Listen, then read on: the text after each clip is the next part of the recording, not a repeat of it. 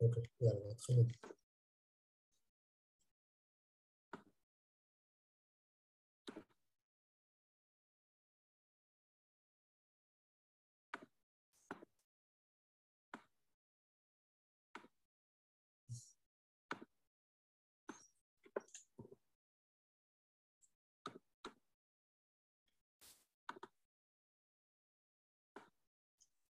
טוב, אז חברים יקרים, שלום לכולם, ברוכים הבאים. אנחנו uh, מתחילים את הסשן היום, שקראנו לו בעצם הדרך להפוך מיגון והנחה לשמחה, לקיים את תכלית הבריאה, לקבל עוצמות רוחניות וגשמיות, בעזרת השם להגיע ולנסוק אל. אז uh, שימו חגורות, כי אנחנו uh, אומרים, יש לנו היום uh, אורח כבוד, שאנחנו נציג אותו עוד מעט ונתאר ונספר שהוא בעצם ייתן לנו מהידע העשיר והרוחני שלו, באמת בעזרת השם יעזור לנו להתקדם.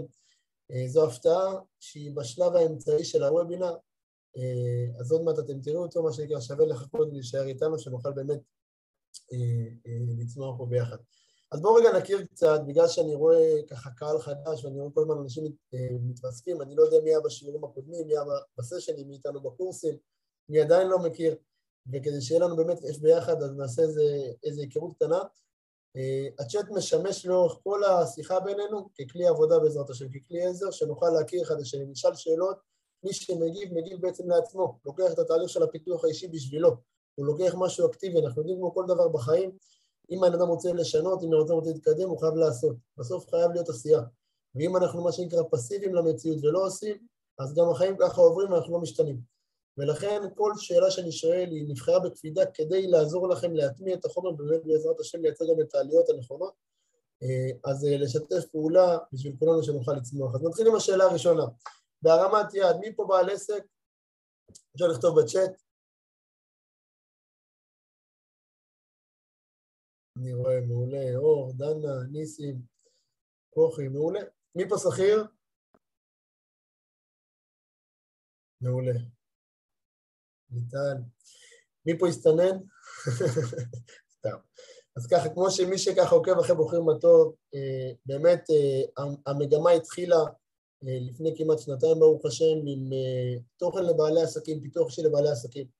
לימים הבנו שהבעיות הן בעיות של כולם, האתגרים הם אתגרים משותפים.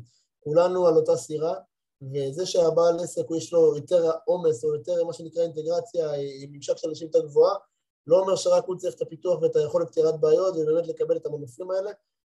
ובשנה האחרונה, ברוך השם, פתחנו את זה לכולם, חיברנו גם תכנים, גם לבעלי עסקים, גם לשכירים, גם במסלולים קדימה, ופה בעצם אנחנו יכולים לדבר על תוכן שהוא מתאים לכולם, הוא לא תוכן עסקי, אלא הוא תוכן של פיתוח אישי. אז עד סוף השיחה שלנו בעצם, שזה פלוס מינוס בשעה הקרובה, שעה ורבע, זה יהיה השיחה, לאחר מכן יהיה זמן לשאלות.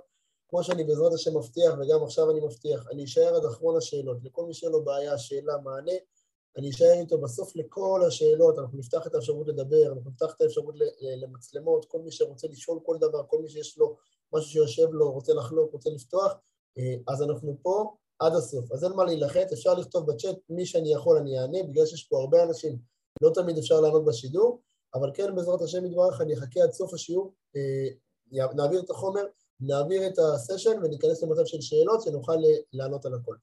אז אנחנו בעצם רוצים ללמוד את סוד החיים. למה זה סוד החיים? כי מי שיש לו את זה, יש לו הכל. בן אדם שמצליח להגיע לדעת הזאת, להבנה, שהטוב שלו בחיים שלו, ומה שכביכול לא כרגע נראה לו טוב, הוא לא משתנה יותר מדי ברגש, זה נמצא לו באותה נקודה, הוא צובר את הדעת הזאת, בעצם הוא הופך את היגון וההנחה, הדברים שמטרידים אותו בחיים, הדברים שמבאסים אותו לשמחה, הוא ניצח את החיים. רבי נחמן אומר שזה כל כך גבוה עד כדי כך שזו תכלית בריאת העולם, להפוך יגון והנחה לשמחה. למה זה כל כך גבוה? מה יש בזה? מה יש בזה כזה גבוה שאם מישהו מעליב אותי, מישהו מעצבן אותי, דבר לא יסתדר כמו שתכננתי, דברים היו, מה שנקרא, ברומו של עולם, וזה הגיע לכזה ברומו של עולם. למה זה כזה גבוה? כי אי אפשר להפוך יגון והנחה. קטן וגדול, לשמחה באמת, אם אין לנו אמונה. אם אין לנו כלים חזקים במחשבה, בדיבור ובמעשה, אם אין לנו את היכולת לפרש את המציאות בצורה נכונה ולהצליח, מה שנקרא, לקחת את הבמפר הזה, לקחת את האתגר הזה, לקחת את הכאב הזה שקיבלתי כלפי חוץ, לייצר מרחק בין הגירוי לתגובה, להגיד איזה מחשבה כרגע משרתת אותי בצורה הטובה ביותר, איזה דיבור כרגע הוא הנכון ביותר ומה הרגע שאני צריך לבחור בו כדי לפעול בו, וברגע שאני מצליח לבחור בטוב והמשולש הזה עובד בדרך נכונה ואני מצליח להיות בתדר של שמחה, אנחנו יודעים מה זה בן אדם שמח. זה מה שנקרא אנרגיה מתקתקת, כולם רוצים להיות לידו, כל הברכות, איש, איש שמח הוא איש של אמונות, איש של אמונות הוא רב ברכות, זה בעצם כל היכולת של בן אדם לשגשג בעולם ולפרוח ובאמת להגיע לגבהים גדולים, תמונה בשמחה. לצערנו, גם כל הכשלים וכל המכאובים וכל הדיכאונות וכל האכזבות תמונות בעצם. אז אנחנו רגע, אמרנו רגע, בוא, בוא, בוא ננסה להבין איך עוברים מהיגון והנחה בחיים, וחס ושלום לא מדברים על אירועים גדולים. על אירועים קטנים, מישהו חתך אותי בכביש, יש לי עצבים, לקוח איחר לי בתשלום, בן אדם אה, דיבר אליי לא בצורה שרציתי, לא בצורה שציפיתי, אשתי אמרה לי משהו, הילד שלי אמר לי משהו, לא חסר, כל אחד נתקע בכמות תקשורות כאלה אין ספור פעמים במהלך היום. אנחנו דור כזה שחווה את זה בצורה מאוד מאוד אינטנסיבית. אז מה בעצם הכלי הזה נותן לנו? בכל תקשורת בחיים יכולת ממשית לשנות את הרגשות לרגשות של שמחה בעזרת השם. אז מי שלא מכיר, אני אעשה איזו היכרות קטנה איתי, מי שמכיר, סליחה על החזרה על זה, קוראים לי יקיר תורג'מן, אני ברוך השם נשוי לשירן ואבא לשלושה, לאוריה איתמר וליאל שעוברים. אני כלכלן ותואר ראשון במנהל עסקים במרכז הבינתחומי בהרצליה, בוגר קורס אה, לייעוץ עסקי וליווי עמותות על ידי מקינזי, שזה אחד מהתאגידי ייעוץ אסטרטגי הגדולים בעולם. ייסדתי וניהלתי את Get Together, אה, שזה סוכנות לפיתוח עסקי ושיווק דיגיטלי בשמונה שנים האחרונות, אה, וזו חברה שנמכרה במכירת מיזוג ל-A2Z, A2Z היא אחת מחברות הבולטות בדיגיטל בישראל. בארבע שנים האחרונות אני קצת שיניתי פאזה והתחלתי באופן עצמאי להתחיל את תרבות של חקר נפש. ללמוד את, ה, את העולם הזה על פי הגישה היהודית, על פי הגישה היהודית, מה, מה זה הנפש, מה זה הנשמה, מה זה האדם. כמובן, אני כותב ואני מציין, כי זה מאוד מאוד חשוב שחס ושלום לא יצא מכשול תחת ידינו. אני כמוכם כמוני, אני לא רב, ואני לא מורה הוראה, ואני אין לי שום סמכות תורנית, שום סמכות תורנית. אנחנו מנסים להתחזק ביחד, בעזרת השם על פי הדרך שהתוו לנו רבותינו. כל המודלים, כל הקורסים שבנינו, הם ברוך השם עם מקורות ועל פי רבותינו. וגם יש לנו, אנחנו מנסים לגייס משגיח רוחני שבאמת גם ילווה אותנו, יענה לנו שאלות, אם זה ברוחניות, אם זה בהשגות, אם זה בעיות, כל דבר שיש לנו בחיים שבן אדם מיושב בדעתו שיוכל להשיב בצורה נכונה. אז אני אמנם ברוך השם מגיע, וזה המיזם שהקמנו ואנחנו גדולים ביחד, ואני אוהב לראות את האנשים שמתפתחים, אבל חשוב לדעת את זה. גם אם יש ידיעות תורניות וגם אם יש ידיעות אה, של אמונה, אנחנו רוצים ביחד אה, להיות באותה סירה ולהתחזק בזה. אז טוב, חברים, מתחילים. אני מקווה שכולם איתי בתדר, כי אני מתחיל להמריא. אני שם משפט פה, שהמשפט הזה מבחינתי הוא Game Changer. הוא גורם לבן אדם להבין, אני צריך להתחיל לעבוד. לא יבואו לי סתם, מה שנקרא, הדובדבנים לא יפלו עליי סתם. אני צריך לחפש את העץ, אני צריך לשתול, אני צריך לזרוע, אני צריך, לקצ... אני צריך להשקות, אני צריך ל... ל... ל... לקצור, אני צריך תפילה, אני צריך עבודה, אני צריך את היכולת הזאת שבאמת בעזרת השם להגיע לפרי. אז מה אומר המשפט הזה? אם אדם רוצה להשיג יותר, הוא חייב להיות אדם שהוא יותר. שימו לב, הרבה פעמים בחיים שלנו יש לנו פער בין איך שאנחנו תופסים את עצמנו לבין איך שהסביבה תופסת אותנו. זה אומר אם יש בן אדם, מה שנקרא על הפאדי, תעשו לי, תביאו לי, תשרתו לי, תקנו לי, תמכו לי, תעשו לי, כל היום מבקש ודורש מהסביבה, אבל הוא מבחינתו, מגיע לו את כל הדברים האלה, הבן אדם הזה לא נעים לי להשתמש בביטויים אה, חותכים, אבל הוא מסכן מאוד מאוד, זה בן אדם שהפוטנציאל שלו לסבל נפשי הוא מאוד מאוד גבוה. למה? יש פער מאוד מאוד גדול בין איך החברה תשקף אותו, איך החברה תחנך אותו, איך אשתו תיישר אותו, לבין איך הוא בפועל מדמה את עצמו ורואה את עצמו. ולכן זה מאוד מאוד חשוב לדעת שכל השפע שלנו בחיים, בכל מעגל החיים, ברוחניות, בפרנסה, בקריירה, בהשפעה, בזוגיות, בחינוך ילדים, בבריאות, בעצם כל מעגל החיים, הדברים שמעניינים את נפש האדם ביותר והוא מחפש בכל תחום פה לשגשג, אם בן אדם לא יהיה לו התאמה נכונה בין איפה הוא נמצא היום איפה הוא רוצה להגיע, ולתת לעצמו ציון אמיתי של שיקוף, ויהיה לו בעצם סטייה, הוא תמיד ייצר לעצמו מנגנון של סבל פנימי.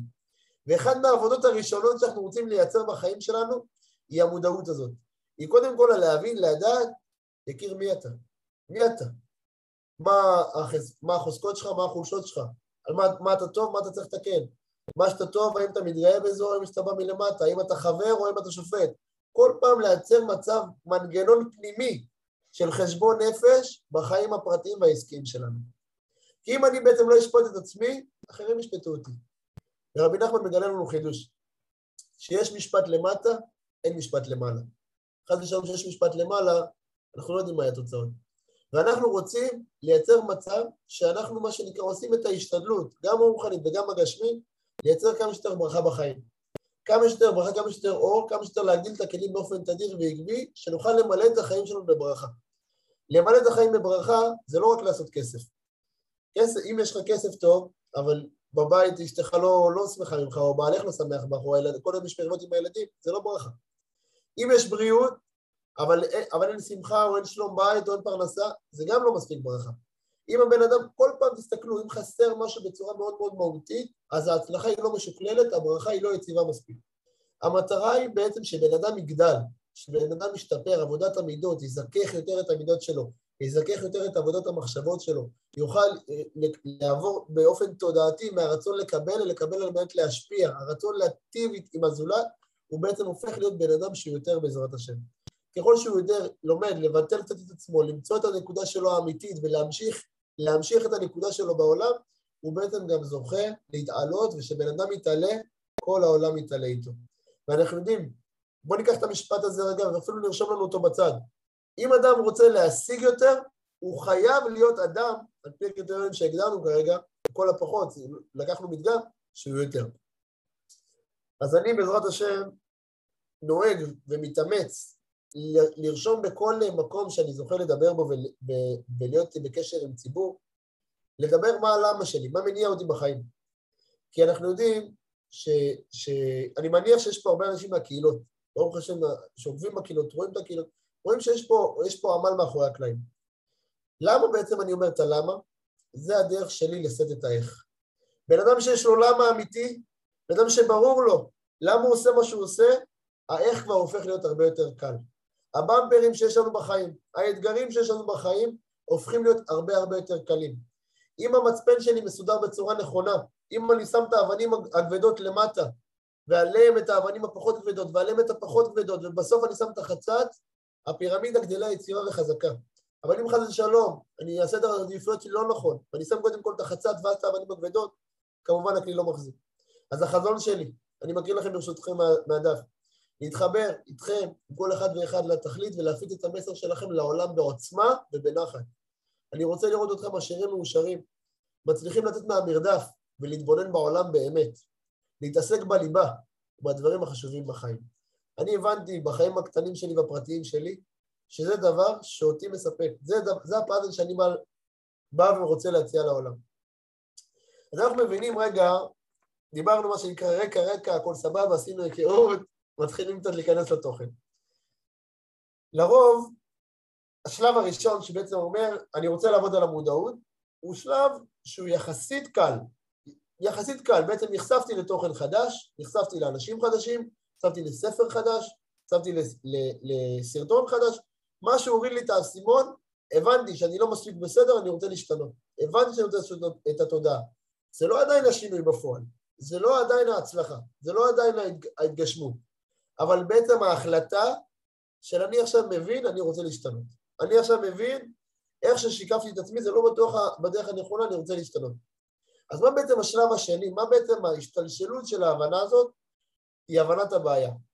אלברט איינשטיין אומר משפט שאני מאוד מאוד אוהב. הוא אומר, 50% מפתרון בעיה זה הגדרתה. הגדרת את הבעיה בצורה נכונה, עכשיו אנחנו נוכל יותר בצורה קלה יותר ונכונה יותר לתעל את האנרגיה על מנת בעזרת השם להגיע לפתרון. אז השלב הזה הוא נקרא הבנת הבעיה, וכל אחד יכול להעיד על נפשו ועליו איזה בעיות ואיזה אתגרים יש לו בחיים. איפה הוא אומר לעצמו, היי, למה התנהגתי ככה? יאללה, ריבונו של עולם, לא יכולתי דקה לשתוק. לא אכלתי דקה, לא להתעצבן. למה נכנס עכשיו מישהו, לא עשה לי כלום, למה אני חושב על המחשבות רעות? מה, מה, מה הוא עשה לי מסכן? תראה. למה אני, שנייה מישהו עוקף אותי בתור, עולה לי האדם למוח, למה? מתחיל לשאול את עצמו, בסיטואציות בחיים. שוב אמרנו, אנחנו חייבים להגדיר את זה. אני אשתמש במשפט גם בהמשך, שמה שלא מדיד, הוא לא מנוהל. והחידוש פה בבוכים בטוב, בסשנים שאנחנו עוברים, שאנחנו רוצים גם למדוד עבודה רוחנית. למדוד את מצב השמחה שלנו, למדוד את, ה, את מצב הכאב שלנו, למדוד בעצם רגשות כדי להצליח להשתפר בהם. אז אמרנו שלב ראשון זה הבנת הבעיה. עכשיו אם אנחנו רוצים לצאת מהאגון וההנחה, מתוך המחשבות השליליות, מהבאסה המנקרת, מהחוסר סיפוק, מהתלונות על העולם, מה שנקרא ממציאות שאני בא, אני חי, אני נושם, אבל אני לא חי. אני לא חי טוב, אני לא נהנה באמת. גם אם יש לי כסף וגם אם אני בשיא העי של העולם. אם אין לי את היכולת להמתיק לי את החיים, להפוך את היגונות, את הצער, את, הצער, את הצער שיש לי בחיים, מאירועים, מקרים, נסיבות, בני אדם, כל דבר, לשמחה, כל החיים זה חלילה רצף אחד של, של, של הרבה מה שנקרא, הרבה הגיעה שהיא לא בהכרח הגיעה נכונה. אז מה השורש של, של הרגשות השליליים? מאיפה רגשות שליליים מגיעים? אני אתן לכם איזו דוגמה קטנה. אם עכשיו עבדנו על קייק, ובקייק בעצם יש לנו בעולם בריא שלושה אנשים. אחד שלוקח את משות ימין, אחד שלוקח את משות שמאל, אחד באמצע שבעצם מכוון. אם משות ימין ייתן גז, יתחיל לפדל, טן, טן, טן, טן, מה יקרה? משות שמאל לא יעמוד באותו קצב, אנחנו נפרסס. אם משות שמאל ייתן טראח, טראח, טראח, יפדל עם משות שמאל, ומשות ימין לא יעמוד לו באותו קצב, אני אפדל. אז מה בעצם המצב האידיאלי? לייצר מציאות שאני יודע להיות מאוזן. יודע לאחד בין משות ימין לבין משות שמאל. מצליח להושיב את הצלע השלישית, את הזה שמכוון, ואומר ימין, שמאל, ימין, שמאל. אז כמובן, בכל מיני מודלים אנחנו משתמשים בזה בשביל להסביר. פה בש, בשיחה שלנו, אנחנו רוצים לדבר שמשות ימין זה הפיתוח האישי. פיתוח האישי בעבודת, על פי היהדות זה נקרא בעצם עבודת המידות. ככל שבן אדם יותר עובד על המידות שלו, הוא הופך להיות בן אדם טוב יותר, כמו שאמרנו בהתחלה. זה היכולת בעצם להכיל יותר, לקבל מציאות שגם אם אני לא מרוצה ממנה, אני לא חייב להעיר עליה. זה הפיתוח הפנימי שלנו, הפיתוח העבודה האישי שלנו. למה שמנו בצד שמאל את המשות הכלכלי, את הפיתוח הכלכלי? כי אנחנו מאמינים שבן אדם חייב להיות בעשייה. חייב להיות בעשייה. תוצאות אתם לא אחראים, אנחנו לא אחראים על התוצאה. אבל על העשייה אנחנו חייבים לרצות, לכוון, להתאמץ ולקום ולעשות. זה אומר שאם בן אדם מצד אחד הוא בורח לרוחניות והוא רוצה רק רוחנית, רק רוחניות, רק רוחנית, רק רוחנית, ולא עושה שום השתדלות, לא עובד עם ציבור, לא כותב, לא עושה, לא עובד, לא לומד, לא עושה שום דבר של ערבוב בין אנשים, אין לו כביכול את הזרוע הכלכלית, הבן אדם הזה הוא לא יצליח להביא את התכלית, הוא לא יצליח להביא את החלק בפאזל שדיברנו. הוא יביא אור גדול, אבל לא מספיק בשביל להביא את המקום שרצינו. מצד שני הפוך, אם בן אדם רק עובד, רק לומד, רק כותב, רק נוסע, רק עושה, רק מוכר, טה-טה-טן, טה-טה-טן, כוחי ועוצם ידי, גם הבן אדם הזה נכשל, גם המשת שמאל הזה יפרסס. ולכן אנחנו צריכים להתאמן, שבעזרת השם נצליח לייצר את האיזון הזה. מצד אחד להתפתח באופן תדיר, לשפר את העבודה שלנו, לשפר את, ה, את היכולת שלנו האישיים, ומצד שני, לשפר את היכולת המעשיים שלנו, כך שבאמת נהפוך לאנשים שאנחנו יותר. ואני רוצה רגע לעבור איתכם, שבסשנים הקודמים, שנייה ניקח שלוק מים ברשותכם, ברוך אתה אדוני, אלוהינו מלך העולם, שהכל נהיה מדברו.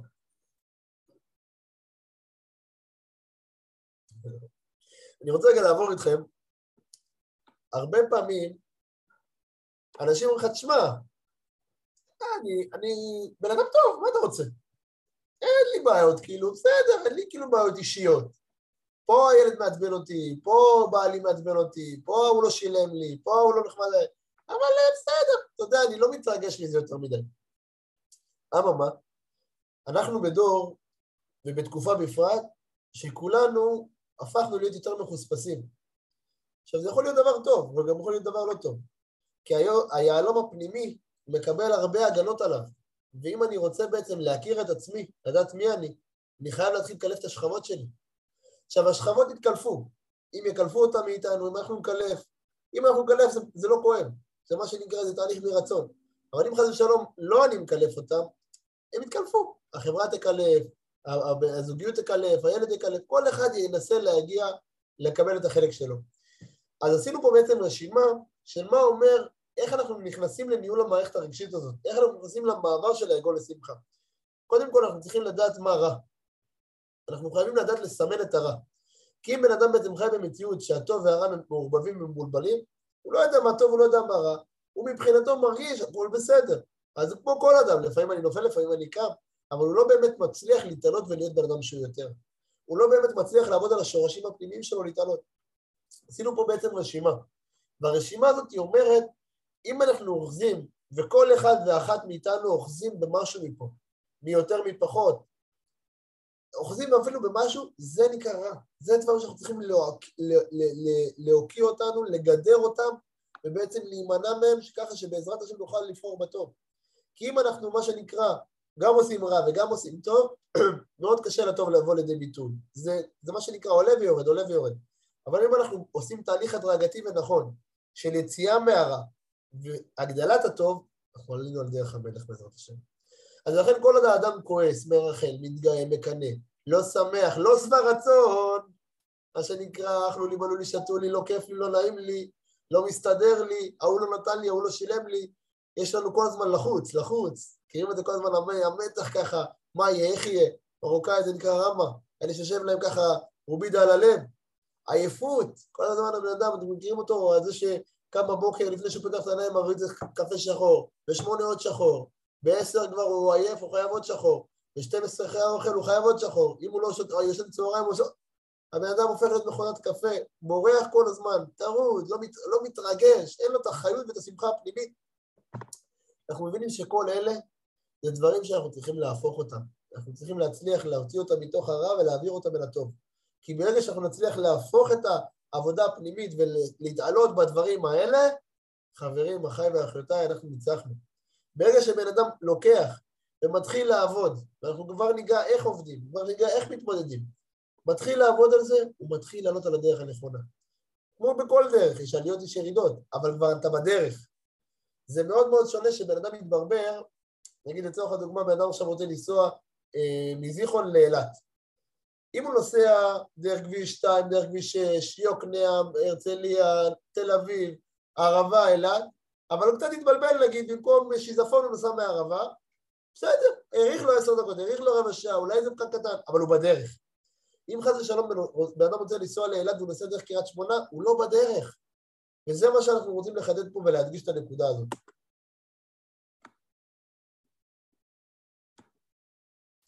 יש ציטוט שמאוד משרת אותי בחיים הפרטיים והעסקיים שלי.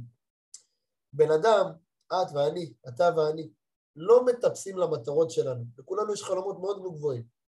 אנחנו נופלים להרגלים שלנו. זאת אומרת שיש לנו הרגלים, יש לנו סדרים בחיים. כל בן אדם יש לו סדר. מה אתה אוכל, כמה אתה אוכל, כמה אתה ישן, כמה אתה לומד, כמה אתה עובד, כמה אתה עושה. אם אני לא מפתח את ההרגלים שלי להרגלי מצוינות, אם אני לא מחדד אותם ומשבצר אותם ומדייק אותם כל פעם, כל החלומות שלי מתנפצים לי בפנים פעם אחר פעם. למה? כי בן אדם לא מטפס למטרות שלו, הוא נופל להרגלים שלו. בן אדם שיצליח להעלות את ההרגלים שלו, להצליח לייצר מעצמו באמת שההרגלים שלו טובים יותר, שיש לו הרגלים של הכלה, של סובלנות, של שמחה, הרגל של שמחה, הרגל של, של כמה זמן אני מסכים להתברבר במחשבה, הרגל של תפילה, הרגל של עבודה, הרגל של לימוד, הרגל של קימה, שהוא בונה לעצמו סדר, שהוא בונה לעצמו גביעות, יש כוח. לגביעות יש כוח, לשגרה יש המון המון כוח. וככל שאנחנו לומדים לשבצר את הכוח הזה, לדייק את הכוח שכל אחד ואחת מתאים לו שגרה אחרת. וכמו שהפנים שלנו שונות, ככה הדעות שלנו שונות. אנחנו חייבים לדעת שזה בסדר, השוני הזה, כל אחד יש לו חלק בפאזל, והאחדות בינינו מביאה את התמונה המלאה. ואנחנו צריכים את התמונה המלאה, אנחנו צריכים את התמונה. בדיוק אתמול הייתי בהרצאה של הרב אייל אמרמי ושמעתי דבר שאמרתי, וואלה, איזה... חייב לספר את זה בוובינר היום. אז מה בעצם הוא אומר? הוא אומר, אתה, גבר הגיע לאשתו. הוא אומר לה, שלום אשתי, מה שלומך? איזה אישה טובה, איזה אישה צדיקה. קניתי לך אוטו, את לא מאמינה איזה אוטו, ביואיק, לבן, פנינה, נוצץ. האישה מתרגשת, וואלה, בעלי, איזה בעל טוב אתה, איזה כיף אתה, איזה אורות, איזה שמחה. איפה האוטו? פה למטה. נו, בוא נראה, יורדים ביחד. הוא אומר לה, תקשיבי, יש לך פה דלתות עם, אה, עם מגן, אה, אה מגן בלימות, יש לך אה, צמיגים רחבים, יש לך אה, מגנזיום על הגלגלים, יש לך מערכת סאונד, יש לך פה אה, אה, ריפודים אה, מחממים, מרווח לך חבל על הזמן. והאישה מתרגשת, אומרת איזה יופי, איזה יופי, איזה יופי. נו, איפה המפתחות? בוא ניסע. הוא אומר לה, רק יש בעיה אחת קטנה. אז היא אומרת לו, מה הבעיה? מה? אין מנוע. אז הוא אומר לו, מה אני אעשה עם זה? מה אני אעשה עם הגרוטה שאין מנוע? אותו דבר ככה. בן אדם שאין לו הרגלים טובים, אין לו מנוע. בן אדם שאין לו אמונה בחיים, שאין לו את היכולת לטפס ולצמוח ממשברים, שאין לו את הסיסטם המובנה בנפש שלו להפוך עגול מהנחה לשמחה כדרך קבע בחיים, אין לו מנוע להגיע למטרות שלו, אין לו מנוע להגיע לברכה שהצגנו בהתחלה, שזה עיקר הברכה, היכולת להפוך את זה. ואנחנו רגע אומרים, אז איך שולטים על הבעיות? יש בעצם המון בעיות בחיים, אבל כל הבעיות האלה יושב, יושבות על ארבעה שורשים שונים. רבי נחמן מסביר שהבעיות עצמם הם בעצם שורשים שמהם הבעיה יונקת, וכל עוד אתה לא מטפל בשורש, אז העלה, מתחלף. הבעיה מגיעה, אותו גברת בשינוי אדרת. אבל אם אתה מטפל בשורש, אז אתה בעצם טיפלת בשורש, טיפלת כבר בבעיה, אם אתה תסתדר לך לאט. יצרת לעצמך כלי גדול יותר להתקדם קדימה. אז בעצם ארבע, שור, ארבעה שורשים שהם השורשים של כל הבעיות בחיים. זה תאוות אכילה, מה זה תאוות אכילה? הרבה פעמים אנחנו משתמשים במילים שהן לא תמיד מוכרות לכולם. ותרימו יד, תגידו, לא מכיר, לא מכיר, אנחנו פה ביחד, רוצים להכיר את הדברים ביחד. תאוות אכילה, הכוונה שהאכילה היא לא, היא לא מאוזנת, היא לא אכילה למה שצריך, היא לא אכילה לצורך החיות, לצורך הקימה, היא לא אכילה לעבודת השם. היא אכילה, מה שנקרא, בולמוס. תעמיס לי, תעמיס לי, תעמיס לי, ומזה ומפה ומשם, אכילה בעמידה, מתחילה כל הפרצוף, בלי שנייה סבלנות, בלי שנייה ברכה, בלי שנייה מה שנקרא בלי היכולת לכבד את האוכל בצורה נכונה ולאכול אוכל מאוזן. תאוות ממון, זה כואב, זה מה שנקרא, בדרך כלל כשמדברים על כסף כולם מתעוררים. אז מה זה תאוות ממון? תאוות ממון זה שבן אדם רוצה כסף למען הכסף. הוא רוצה, בדיוק הייתי באיזה פגישה, בן אדם יש לו מפעל, מה, אני חושב 60-70 עובדים. והוא מספר לי, הייתי בדולמיטים, הייתי בהפלגה, הייתי, לקחתי את הבת שלי לצלילה, טסתי לפה, הייתי שם. ואני ככה בתמימות, ואמרתי לו, וואלה, כל הכבוד, אבל תגיד לי, נשמה יקרה, אתה, אתה שמח? אתה, אתה מאושר? הוא ישר ככה אמר לי, גם, בבעלים של מפעל, בטח שאני שמח, שמח, מאושר. הסתכלתי עליו, הסתכל עליי, כאילו, נו, אני ואתה, מה, באמת דבר. אמר לי, מה זה מאושר? תגיד לי, יש פה מישהו מאושר? רק אם בחייך יש מישהו מאושר? והבנתי מה זה תאוות ממון. שהבן אדם כל הזמן רץ אחרי הכסף, ורץ אחרי ההנאות והתאוות והחומריות, ואין לו בעצם את, ה, את ההבנה הזאת, רגע, בוא, בוא תבנה לעצמך משהו עם הממון שישרת. שישרת אותך, שייתן לך נצח, ש... שיקדם אותך. בוא תקח את הממון שלך בצורה מאוזנת, אין בעיה להרוויח כסף. תראו, כל הרועים של עם ישראל היו מיליארדרים. אברהם, יצחק ויעקב, משה ואהרון, יוסף ודוד, לא היו עשירים רגילים, היו מיליארדרים. לקדוש ברוך הוא אין בעיה של יהודי כסף, להפך, הוא אוהב שהיהודי עשיר.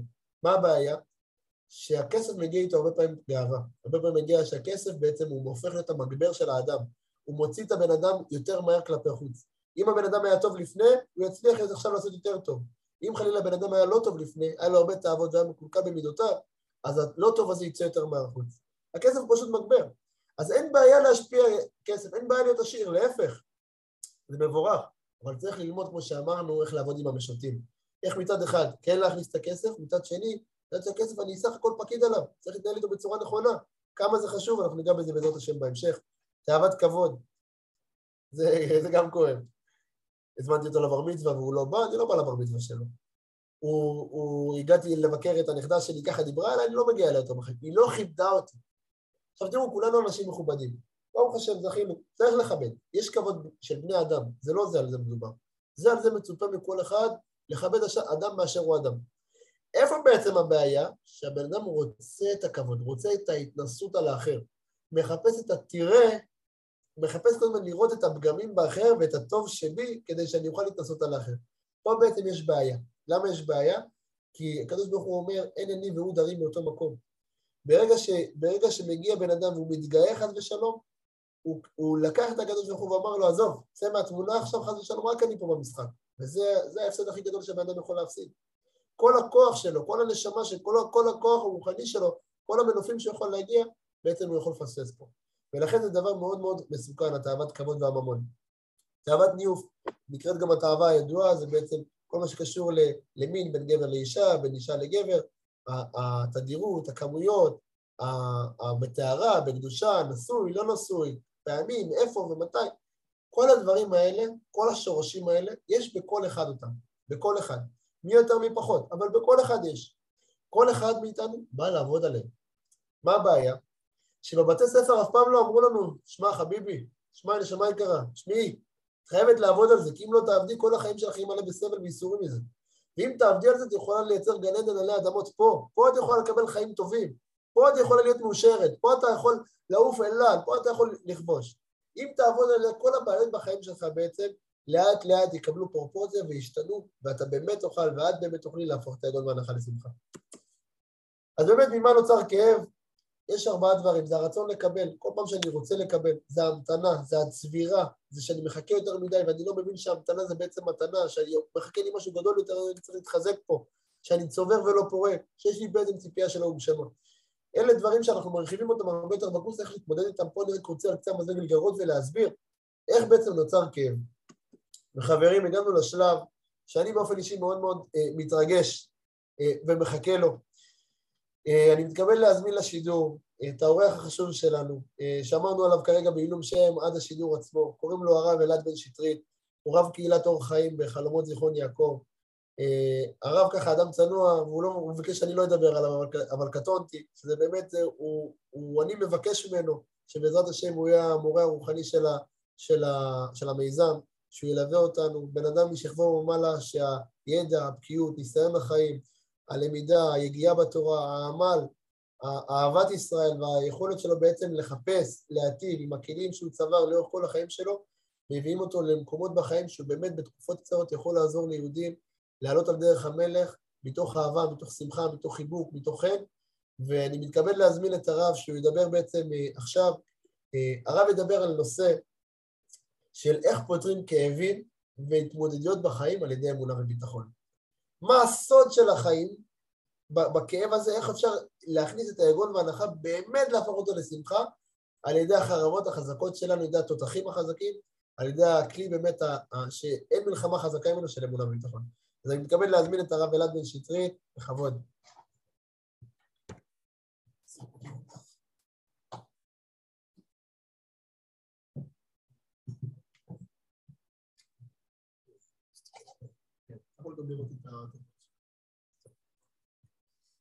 ערב טוב לכולם, חודש טוב ומבורך בעזרת השם, שיהיה לכם חודש מלא שמחה, מלא ברכה, מלא אמונה.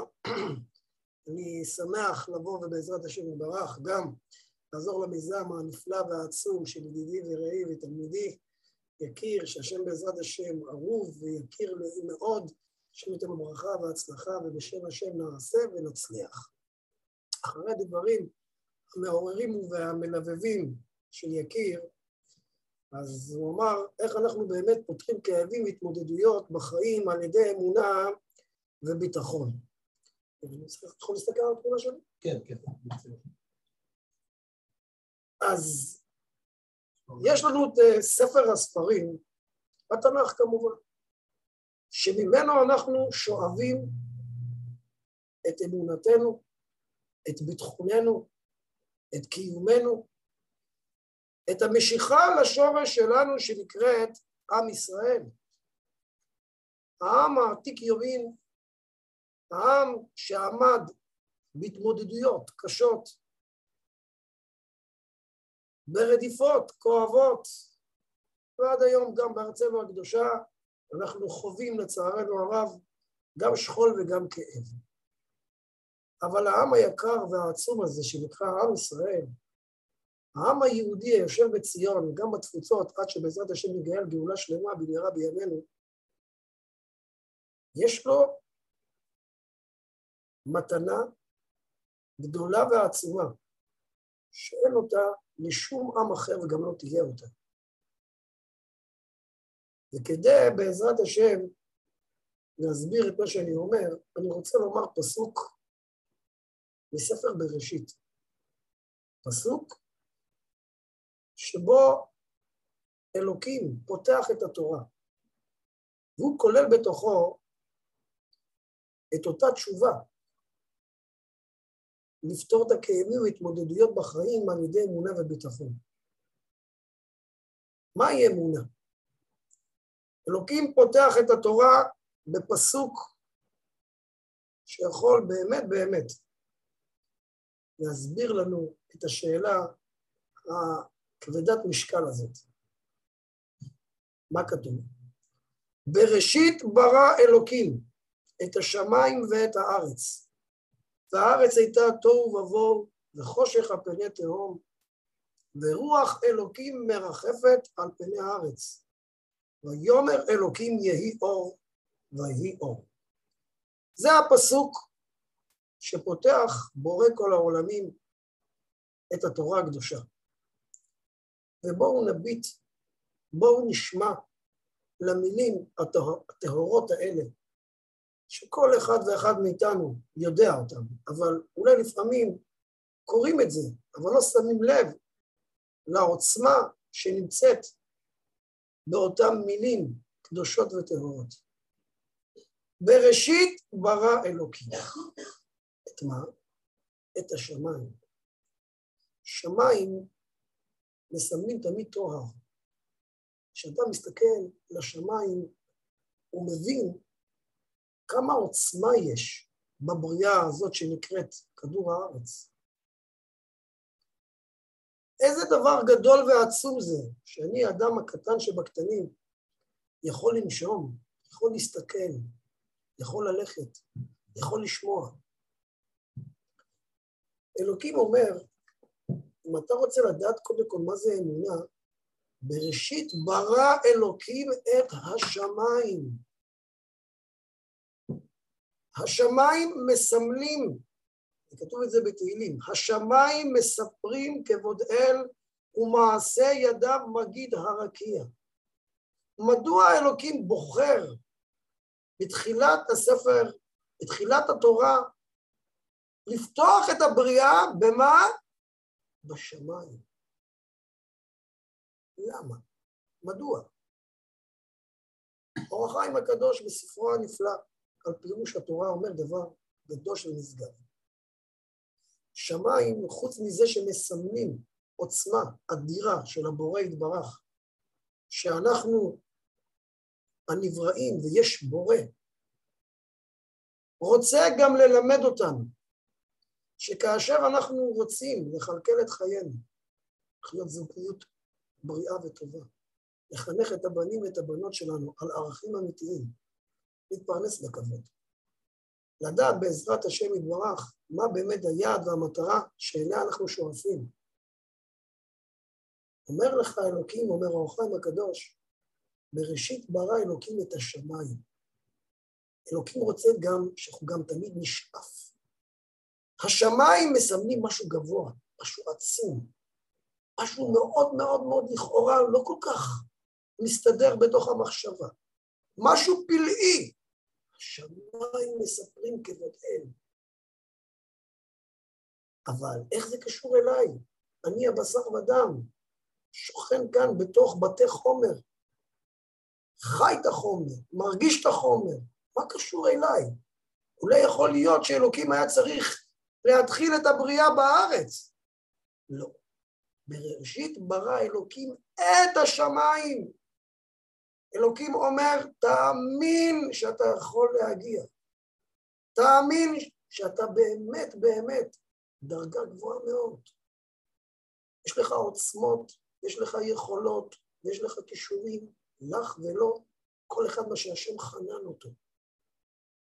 התנא באבות כותב, הלל הזקן, היה ענף שבענבים, והוא אומר דבר מדהים, אם אין אני לי, מי לי? מה זאת אומרת? לכאורה מי שקורא את המשנה הזאת, חושב שאדם צריך לדאוג רק לעצמו. יהדות דוחקת אדם שדואג רק לעצמו. אנחנו חיים בדור ששימו לב לממתקים שיש לנו. כיף לי, ביס לי, טעים לי. הכל מה ששייך לי. חס ושלום. שלמה המלך החכם מכל אדם. היה עשיר שבעשירים. הוא אומר, טובים השניים מן האחד. התורה מלאה במעשים של חסד, של נתינה, של דאגה לשני. עולם חסד ייבנה. אז מה זאת אומרת? הלל הזקן אומר, דבר גדול ועצום, חכם שבחכמים. אם אין אני לי, מי לי? מה, אדם צריך לדאוג לעצמו? היכן הנתינה? היכן ואהבת לרעך כמוך? הוא בעצמו גם אמר את זה, ליל הזקן, כאשר גייר אנשים ואמר להם שזה כל התורה כולה. התשובה היא לכך, קהל יקר ונכבד, זה שקודם כל אדם צריך להכיר את עצמו. אם אנחנו רוצים, בעזרת השם, לדעת איך ליצור מן העולם את מה שאלוקים שלח אותנו לכאן, לעשות שליחות נאמנה לחיים שלנו, הפרטיים, הכלליים, בוודאי לעם ישראל, זה קודם כל אדם צריך להכיר את עצמו. הלל הזקן אומר, אם אין אני לי, מי לי? כשאנחנו חיים בדור שהמדיה כל כך מלאה בתוכן וידע, היום אנשים יכולים לדעת המון המון דברים. ידע זה כוח. זה נפלא, אבל לצערנו זה לוקה בחסר. למה? כי הידע הזה, מה עושה? אנשים מסתכלים על אנשים מצליחים, וקריירה מצליחה, ואז מה עושים? העתק הדבק. אם הוא הצליח, גם אני אצליח. אם הוא הצליח בעסק הזה, ובאמת הוציא איזה דבר מסוים, מה זאת אומרת? גם אני יכול. פה זה הטעות שלנו. הטעות שלנו זה שכל בריאה ובריאה, אומר הרמב"ם, הקדוש ברוך הוא ברא אותם, כמו שהפרצופים שלנו שונים, כך גם דעותינו, כך תכונותינו. אדם לא יכול להיות איזה כוכב, איזה משהו הוליווד, כל זה דברים של הבל הבלים. זה דמיונות, זה סרטים. זה בסיס שאין לו קיום. לכל אחד ואחד מאיתנו יש תכונות נפלאות, תכונות עצומות. אנחנו צריכים ליצור, אבל קודם כל אנחנו מכירים את עצמנו, מבינים מה באמת היתרונות שיש לנו, האם היעד שבו אנחנו רוצים להגיע הוא באמת בר תוקף? מה לכאורה המחירים שאני צריך לשלם? אנחנו רואים לצערנו מה קורה בזוגיות, מה קורה בחינוך ילדים. אולי הגעת ליעד, אבל איזה מחירים יקרים משלמים האנשים. אלוקים אומר לנו, קהל יקר, בראשית ברא אלוקים את השמיים, שימו לב, ואת הארץ. רגליים מונחות בקרקע, תשאף, תדע, תתפלל על זה. האדם לא נברא בשביל להיות רגל על רגל, האדם לא נברא בחיבוק ידיים. אבל קודם כל, כדי להגיע לשמיים, צריך גם לחיות את הארץ. כשאלוקים שולח את משה רבנו להיות מנהיג של עם ישראל, להוציא אותם מכור הברזל של מצרים, מעבדות נוראה, מלהיות עם שפל, להיות עם נאור, עם שיביא תיקון לעולם, שיביא שמחה לעולם, שיבינו מה זה ערך של תולדות וחיים. מה הוא אומר למשה רבנו בהתגלות האלוקית? איך הוא נותן למשה רבנו עצה איך להיות מנהיג. מה הוא אומר לו? כתוב בפסוקים. של נעליך מעל רגליך, כי האדמה אשר אתה עומד עליה, אדמת קודש היא. שואל הרב אליהו דסלר, נכון, זה מובן. הר סיני באותו זמן קיבל קדושה וקבל עוד קדושה במעמד הר סיני, במעמד התורה. אבל מה זה, למה להגיד שם נעליך? מה, מה, מה העניין דווקא להוריד את הנעליים? אומר הרב אליהו דסלר דבר נפלא ועצום, אנחנו צריכים לקחת את זה איתנו. כי גם אנחנו מנהיגים. כל אחד מנהיג בביתו, מנהיג בעסקו, כל אחד זה מה שהשולחנן אותו. של נעליך מעל רגליך, אומר אלוקים למשה, אם אתה רוצה להנהיג עם, אם אתה רוצה שיקשיבו לך, שיאזינו לך, אתה לא יכול להיות עם נעליים על האדמה. למה? כי הנעליים גורמים ריחוק בין כף הרגל שלך לבין האדמה. כאשר אתה תוריד את הנעל, אז האדמה וכף רגלך תהיה שווה. אתה תרגיש את מי שמתחתיך. ואתה רוצה להיות מנהיג דגול, מנהיג מצליח, מנהיגה מצליחה. אנחנו מרגישים את אלה שמתחתנו, שחס ושלום רוצים לרמוס את מי שגורם לנו איזשהו איום מסוים. אלוקים אומר למשה, של נעליך מעל רגליך. תרגיש את אלה שמתחתיך. תרגיש. ברגע שאתה תרגיש, אתה תוביל אותם. וזה באמת היה נכון. מנהיג כמו משה ידע להוביל אותם. ידע באמת לכלכל אותם, במקרים הכי קשים, בתקופות הכי נוראות, כל ספר במדבר. כי הוא הרגיש את העם, הוא הבין את גודל השעה. בראשית ברא אלוקים את השמיים, תשאף, אבל את הארץ. האם באמת הרגליים שלך בקרקע? האם באמת היעד שבו אתה בוחר, או את בוחרת, זה בר קיום כרגע? מה המחיר שאת או הוא הולכים לשלם? וזה הולך בהמשך של הפסוק. והארץ הייתה תוהו ובוהו, חושך על פני תהום. לארץ יש הרבה שדה מוקשים. הרמח"ל בספרו מסילת השערים אומר שהעולם הזה דומה לגן המבוכה. זה כמו בלאס וגאס, אחד סיפר לי אחד התלמידים, שזה מקום שיש לו כניסה אחת ויציאה אחת. זה מאוד יפה, להיכנס לכזה מקום. אבל אם אתה טועה בדרך ואתה לא מבין, אז אתה הפסדת. הארץ הזאת היא יפה, היא מדהימה, היא עצומה. יפה שעה אחת בעולם הזה מכל חיי העולם הבא. אתה יכול לזכות להרבה דברים, אבל זה כאן מבוכה. יש המון המון המון המון כניסות, אבל יש יציאה אחת. תוהו ובוהו וחושך על פני. אה, אבל יש משהו. מה, חס ושלום ייאוש חלילה. מה הפסוק אומר? ורוח אלוקים מרחפת על פני המים. מה זה רוח? מה זה רוח? זה חזון, זה אמונה בצדקת הדרך, זה להרגיש שמישהו כאן נמצא אחריי, אני לא לבד. יש לי רוח שנושאת אותי, רוח שמפעפמת בתוכי, משהו שבעזרת השם לא אני בניתי, לא אני עשיתי, אלא אני ממשיך את שרשרת הדורות, את השבת, את הכשרות, את הטהרה, רוח. כשאין לאדם את הרוח, זה לא שווה שום דבר. יכול ללמוד הרבה קורסים והרבה דברים, אבל חייב רוח שתנסה אותו. הרוח מרוממת אותו, הרוח מחזקת אותו, הרוח מביאה לו משב של עידוד. אומר אלוקים, נכון, הארץ הזאת, בראתי אותה עם הרבה ניסיונות, יש בה טוב, ובוא וחושך, אבל רוח אלוקים מרחפת על פני המים. מים זה חיות, זה שמחה. רוח אלוקים מרחפת על פני המים. ואז, הנה מגיעה הישועה. ויאמר אלוקים יהי אור. רואים את האור בקצה המנהרה. גם כאשר זה קשה, גם אם זה לא פשוט, גם אם זה לא מורכב. ויאמר אלוקים יהי אור.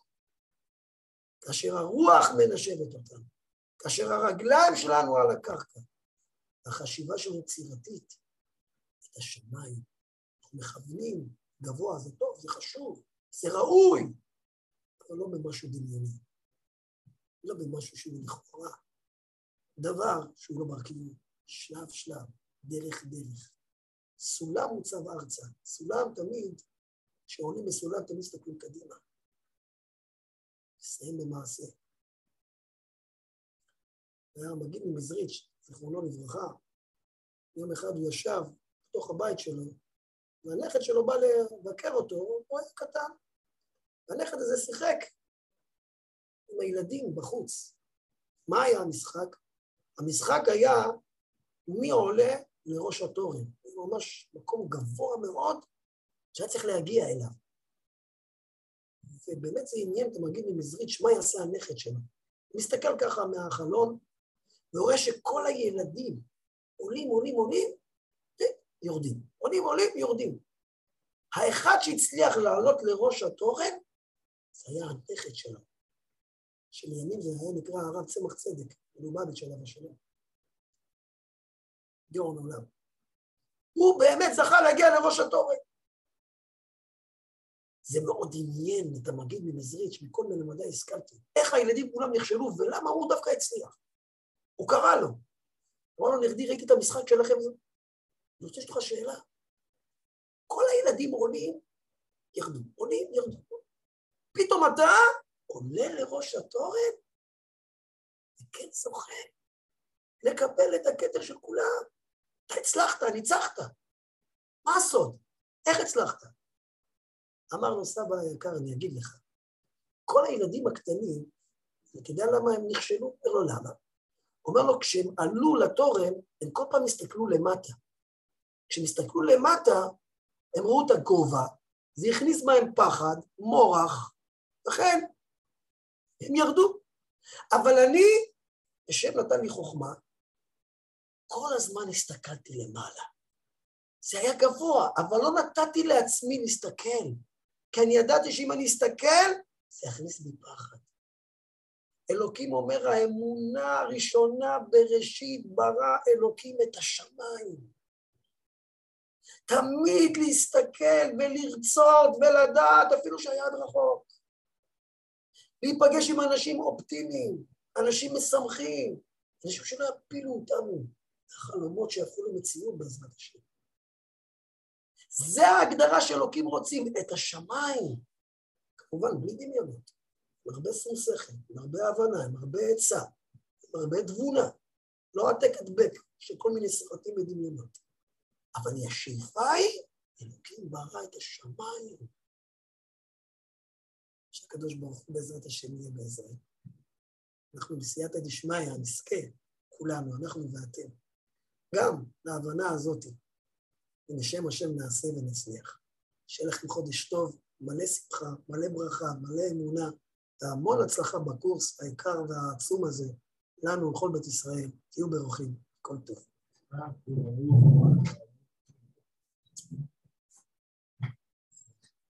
תודה רבה לרב אלעד על, על הדברים המתוקים מדבש. איזה פנינים, אני התחזקתי ככה, נטענתי שבעזרת השם נוכל להמשיך. ואנחנו ממשיכים בוובינר, באמת תודה רבה. זה היה מרענן ונותן כוח ועוצמות לדייק את המחשבות ואת ה, את ה, איפה הלב ממוקם ואיך באמת לצאת לידי ביצוע. אנחנו נכנסים עכשיו לחלק הפרקטי, היותר יישומי, של איך עושים את המעבר התודעתי מיגון והדחה לשמחה. יצירת מרחק, בעצם המעבר הזה, בואו ניתן דוגמה. עכשיו בן אדם העליב אותי. מישהו אומר לי משהו פוגע. אני בחרתי להיפגע. זה אומר שזה שהבן אדם אמר משהו, משהו לא נעים, זה בעיה שלו. זה שאני בחרתי להיפגע, זה בעיה שלי. בוא ניקח את זה לזוגיות. עכשיו גבר אומר לאשתו, עשית ככה? היא אומרת לו, לא, עשית ככה? נו, מה איתך? למה לא עשית ככה? אתה אף פעם לא עושה ככה. היא אמרה משהו מסוים. אם הוא לוקח את זה ובחר לי, ו, ונעלב מזה, הוא בחר בעצם להיפגע. תבינו איזה כלי חזק ואיזה עוצמה יש לנו פה. אם אנחנו מייצרים מרחק בין הגירוי לבין התגובה. ככה זה נקרא. מרחק בין הגירוי לבין התגובה. בעצם לייצר כמו ריק, כמו איזה זמן כזה, תמיד יש ילדים כדי אומרים לו, ספור עד עשר, תירגע רגע, תנוע, אז אנחנו רואים שזה באמת טיפה אמיתי. שזה אומנם קשה, אבל אנחנו יודעים שאם ניקח עכשיו שני בקבוקי סודה, שניהם יפלו לי, שניהם אני ארים אותם, נתחיל לנער אותם, נער, נער, נער. אחד אני אבוא ישר, יפתח, מה יקרה? הכל יצא, הכל יישפך, לא יכול ליהנות אפילו רגע. והשני אני אחכה שתי דקות ואז ישתה, מה יקרה? ייהנה ממנו. וזה אותו הדבר. שהבן אדם מבין שהתודעה שלו היא בעצם להיות בפוקוס של, של שמחה, פרואקטיביות, להגדיל את החיוניות שבו. מה הוא צריך לעשות שלב ראשון? להגיד, אני מקבל על עצמי לייצר מרחק בין הגירוי לתגובה. יהיו לי אירועים בחיים, ויהיו לי אירועים תדירים, אנשים יעצבנו אותי, יכעיסו אותי, יעליבו אותי, יגנבו לי, כל דבר, כל אחד והריבה שלו. מה שקורה לנו היום. אם אני מקבל את האירוע הזה, ומקבל על עצמי קבלה, אני מייצר מרחק בין הגירוי לתגובה.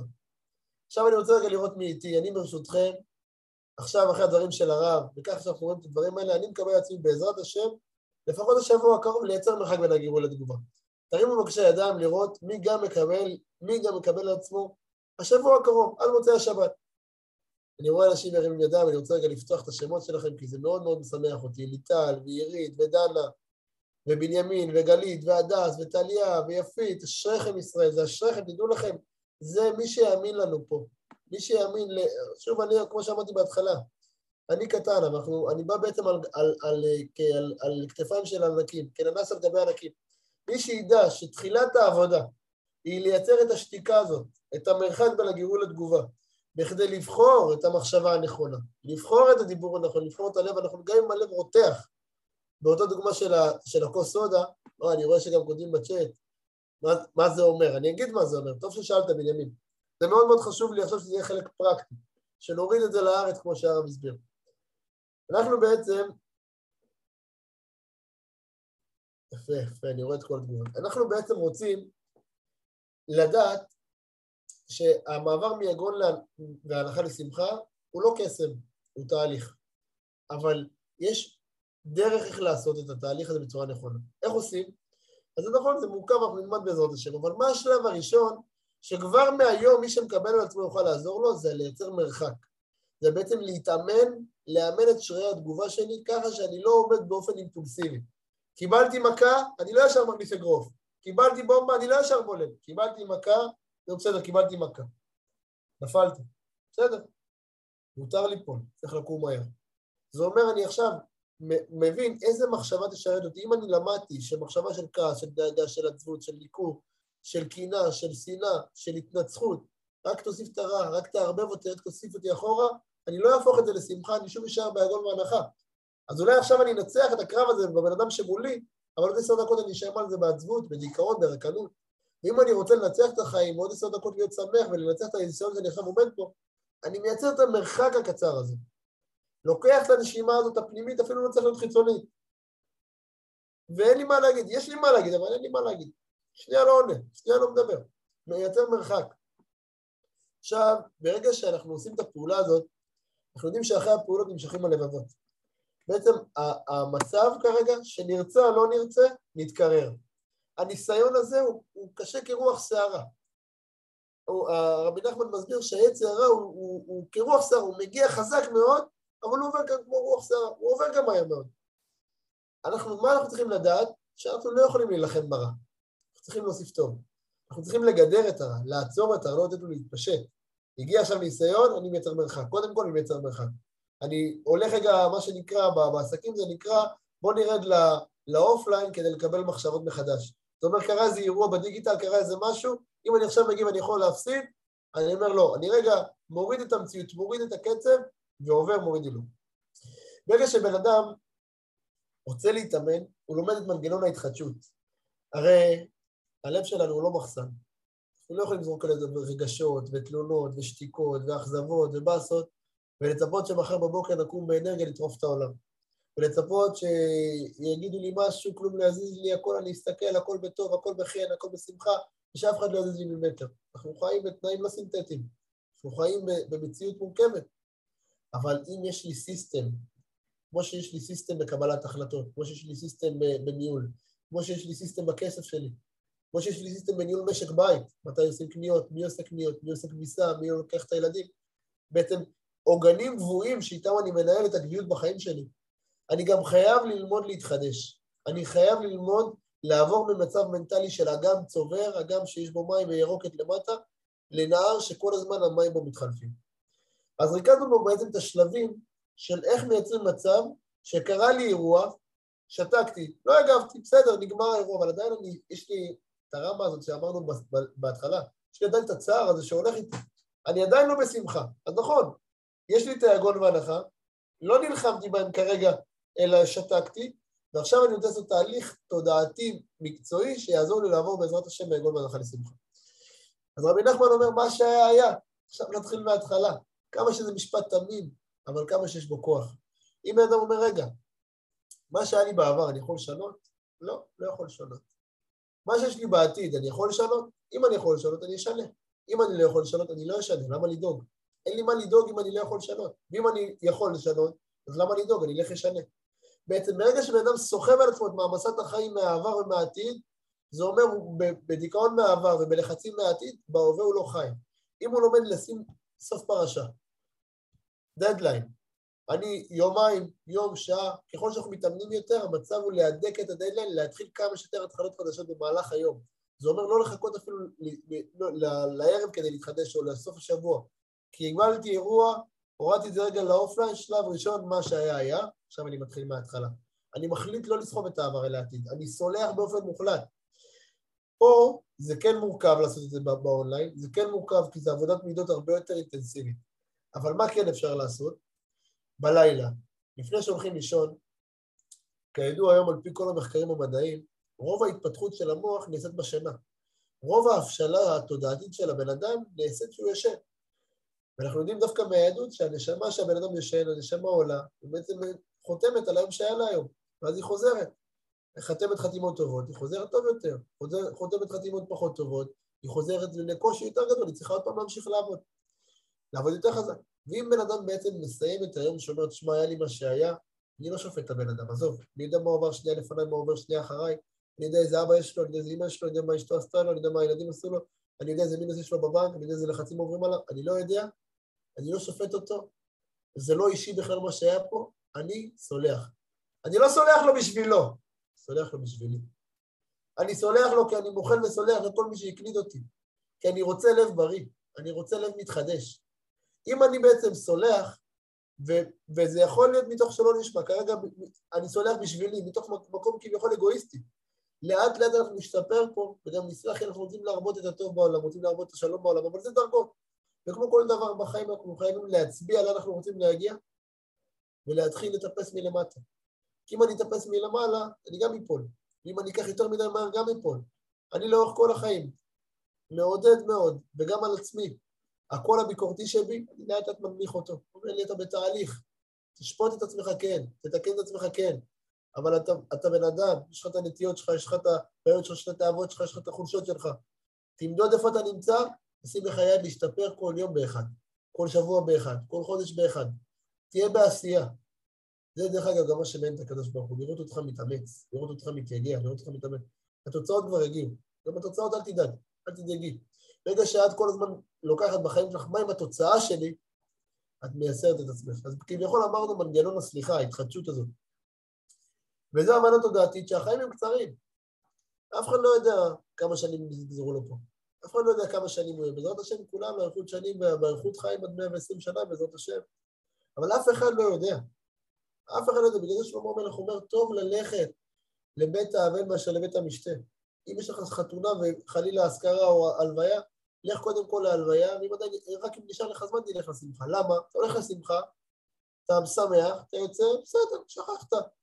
אתה הולך לבית האבל, אתה חוזר, אתה לא יוצא אותו בן אדם, אתה יוצא בן אדם אחר. ירד לך איזה אסימון, וואלה, יאללה, אני סולח, על מה אני מקפיד, כמה אני משחק שטויות, כמה אני מעביר על הלמידות, אני מתקדם.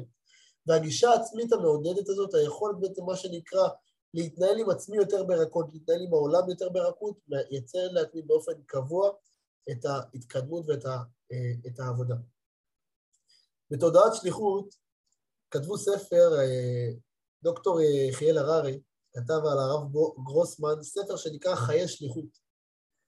הספר הזה בעצם אומר איך הרב גרוסמן הצליח בתקופה כזאת קצרה לגייס מיליונים של כספים, להצליח להשפיע ברמה בינלאומית, להוביל פוליטיקאים, להוביל בעלי עסקים, ולייצר מהפכה בר קיימא כל כך כל כך חזקה. ואחד הדגשים שהוא מספר על הרב, שהוא בעצם היה לו יכולת לייצר חלופות רגשיות לעצבות. בעצם יש לנו, הרי כמו שאמרנו, שאנחנו לא יכולים לבטל את הרע. הרע קיים, אנחנו צריכים, אנחנו גם לא יכולים להילחם בו חזיתית, כי אנחנו יכולים להפסיד. אנחנו צריכים להגביר את הטוב. אומר הבעל שם טוב הקדוש, קצת אור דוחה הרבה חושך. להיכנס לחדר חשוך, אבל להדליק אפילו גפרור קטן, כבר החדר נראה אחרת. ולכן אנחנו צריכים ללמוד את המושג הזה שנקרא חלופה רגשית. עצבות זה בעצם רגש, זה פירוש של אירוע שהיה לי. היה לי איזה אירוע, אני עם הכלים שלי, עם המידות שלי, עם השקפת החיים שלי, פירשתי אותו בדרך שהיא כביכול כרגע גורמת לי עצבות. אם אני עכשיו אתחיל לחשוב על העצבות הזאת, אני לא אצליח לצאת ממנו. אבל אם אני אצר לה חלופה רגשית, זה אומר, יהיה לי בנק, נכסים רוחניים, שאני יודע להחליף אותם וללחוץ על העוגנים האלה ככה שאני מחליף את, ה, את התוכן השלילי בתוכן חיובי. לצורך הדוגמה, חיוך של ילד, חתונה, טיול, שמחה, מישהו ש... איזו הצלחה רוחנית, איזו הצלחה בעסקים, כל דבר מאדם שהיה לו משהו בחיים שאומר את הרגע הזה אני רוצה לזכור. הרגע הזה היה לי כיף. הרגע הזה הגעתי באמת למקום שאני מסופק בו. וברוך השם לכל אחד ואחת היה מאיתנו בחיים האלה. אנחנו פשוט לא מתמקדים בהם, לא מייקרים אותם ולא מבליטים אותם, אז לוקחים אותם כמובן מאליו. אבל זה, זה, זה, זה, זה, זה אסור לנו לעשות דבר כזה, כי אנחנו חוטאים עם עצמנו פה. אנחנו צריכים לקחת את המתנות היקרות שקיבלנו, להבליט אותם, להדגיש אותם בחיים, למסגר אותם בלב שלנו, לא במחסן, למסגר אותם בלב כתודעה רגשית וחלופה זמינה לחלילה שמגיע יום פקודה. ועכשיו אנחנו מגיעים לנושא שבעצם הוא מביא את הפרקטיקה שפה לביצוע. אנחנו יודעים שמהות הביטחון היא מנוחת נפש הבוטח. אני קורא לכם כרגע משער הביטחון, מחובות הלבבות שער הביטחון רבנו בחיים. אני ברוך השם לפני שש שנים זכיתי להתחיל לחזור בתשובה. לא הייתי דתי כל החיים שלי. ולפני שש שנים בא הרב, אמר לי, תשמע יקיר, אתה חלמן, אתה, אתה, אתה יזם, אתה דוחם, אני אתן לך טיפ. קח ספר אחד, סיים אותו, תקרא עוד פעם. סיים אותו, תקרא עוד פעם. סיים אותו, תקרא עוד פעם. סיים אותו, תקרא עוד פעם. עד שאתה יודע אותו כמעט בעל פה. כשאתה יודע אותו כמעט בעל פה, תגיד לי שאתה יודע, נראה אם אתה בעניינים, אם כן, בעזרת השם תתחיל ללמוד. אם לא, עזוב אותך, אל תלמד שום דבר. אתה לא תבין שום דבר, אתה לא תצליח שום דבר, עודד אותי. לימים, היום ברוך השם אני אקח, התחלתי קצת לחזור בתשובה, ואני רואה שזאת המתנה הכי גדולה שקיבלתי בחיים. מה היה הספר? הוא אמר לי, קח את החוברת הקטנה הזאת, חוברת שער הביטחון, חובות הלבבות של רבנו בחיי, עם פירוש לב טוב, שב עליו. באמת לא, אתם יודעים, מה שנקרא בן אדם בסבבה שלו, תוך כדי עבודה, באוטובוס, ברכבת, פה זה, הייתי גונב משפטים, פה קורא משפטים, הוא חוזר על זה. תראו מה אומר הרב, כולנו מחפשים את, הנ... את המנוחת הנפש, את הנחת, את השמחה, תן לדברים לדפוק, זה מה שנקרא לב רגוע ושמח. תראה איך הוא מנסח את זה, איך הוא מנסח את זה בצורה מרעננת. מהות הביטחון היא מנוחת נפש הבוטח ושיהיה ליבו סמוך על מי שבטח עליו שיעשה הטוב והנכון לו, בעניין אשר יבטח עליו, כפי יכולתו ודעתו במה שנפיק טובתו. מה אומר המשפט? אומר, אתה רוצה באמת להתחיל לעבוד במקומות של הגדולים, להתחיל להשפיע, להתחיל להיות שמח באמת, קח את הנשק הזה שנקרא ביטחון. ביטחון זה כמו כסף, הופך הכל. כשיש ביטחון חזק, רואים פתאום לא נהפך לכן, חולי נהפך לבריאות, עוני נהפך לאושר. הזירוז, כמובן קשה להגיע לביטחון, כי המציאות מסתירה את האמת. אבל ככל שאני מתייגע ועובד על עבודת המידות שלי עם עבודת הביטחון, אני שם לי דלק סילון בחללית. ובגלל זה אני בוחר לדבר על זה כל כך הרבה, על עבודת הביטחון. שמנוחת נפש הבוטח, שיהיה לי בו בטוח, בטוח וסמוך על מי שיעשה, לו, שיעשה הטוב והנכון. אם אני אומר, כמו שהרב דיבר קודם, שאני מתחבר לרוח שנושאת אותי, שאני, שאני חלק, חלק, מה, חלק מה שנקרא מעם ישראל, מאותו, מאותו מקום שהקדוש ברוך הוא אמר, בנים אתם למקום, אני, אני איתכם, אני אדאג לכם, אני אעזור לכם, אתם לא תהיו לבד לעולם. אתם לא מופקרים חס ושלום, לא כל אחד ייפול שם אז נפלת, הפסדת אז הפסדת, הבעיה שלך לך למזל שלך, לא. אומר לך, יש לך השגחה פרטית מדויקת, שתופסת אותך לפרטי פרטים ויודעת כל דבר מה טוב לך ולמה זה טוב לך ולמה זה נעשה בדיוק לטובתך. איה, אבל כביכול אני רואה את זה רע, נכון. אתה לפעמים לא יכול לראות את זה, אנחנו נבראים, אנחנו לא בורא. זו מחלקה אחרת. אם היינו עכשיו רואים את זה, אז כבר לא היה ניסיון, כבר לא היה עבודה, כבר לא היה צורך לברר. אנחנו אבל פה לוחצים על כפתור האמונה, ובכל יהודי מוטמד בו יכולת המסירות הנפש ולחיצה על כפתור האמונה ביום פקודה, להגיד אני מאמין, אני בוטח, שמי שעשה לי את המקרה הזה, זה לא מקרה. זה רקימה מדויקת ומסודרת של ההשגחה הפרטית לטובתי בשבילי. אני לוקח את העגול הזה שקיבלתי עכשיו בחיים שלי, ומכניס לתוכו ביטחון כדי להצליח לעבוד עם ההתחדשות ולהצליח להגיע לשמחה. כי אנחנו יודעים ששמחה בעצם יש לה כמה שלבים. שלב ראשון זה ידיעה. היום, בקבוצות לאחרונה, זה משהו מאוד משמח אותי. נכנסים אנשים שאומרים לי, תשמע, יקיר, אתה חמוד, אבל אני אפיקורס. ככה הם אומרים לי, אני אפיקורס. אז אני קודם כל מחייך, ודבר שני אומר לו, אתה לא אפיקורס. מתחיל ככה שיחה. ואז רואה שבאמת הם לא אפיקורסים, שנמצאת הנקודה פשוט יותר עמוקה, צריך למצוא אותה עוד קצת. ומצד שני, הקהילה היא מאוד מורכבת, מאוד הטרוגנית, כל עם ישראל, פסיפס מאוד יפה, ואז אתה רואה שמגיע בן אדם. מכנה משותף של כולם, יש יכולת למסירות נפש לביטחון. מה צריך לעשות? לפתוח, אני בוטח, אני באמת נדחקתי לקיר, אני בוטח. אז אני אומר, לפני שנדחקים לקיר, דווקא ברווחה, דווקא בטוב, בואו נצליח לייצר את הביטחון. לדעת שההשגחה הפרטית, האירועים שלנו בחיים, כל המציאות שלנו בחיים, זה לא מקרה. זה בדיוק בשבילנו לטובתנו.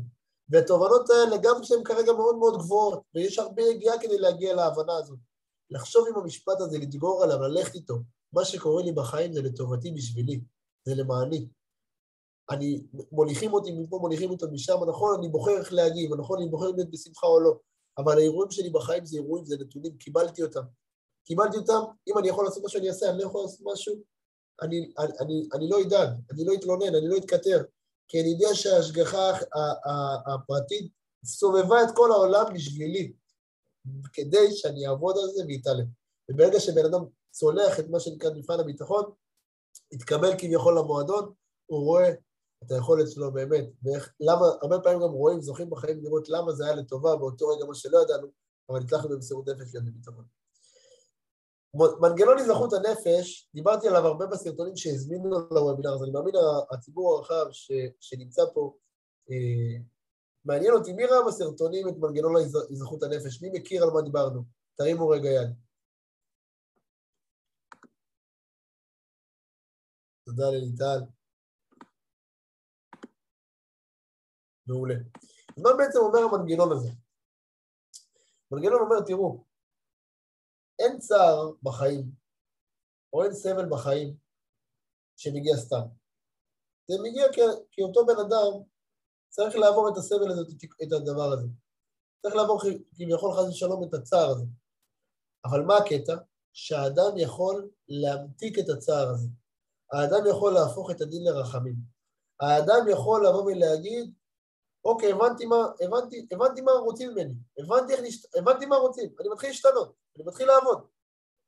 עכשיו, כל אחד ואחד מאיתנו יכול לקבל את החוכמה הזאת, לראות שכל בכל דבר, לראות מה אותו הדבר שמדברים איתי, כדי להשתנות ולהתקדם, ובעצם לחפש את הטוב. אבל מה אני כן צריך לעשות? אני קודם כל צריך לבוא מלמטה.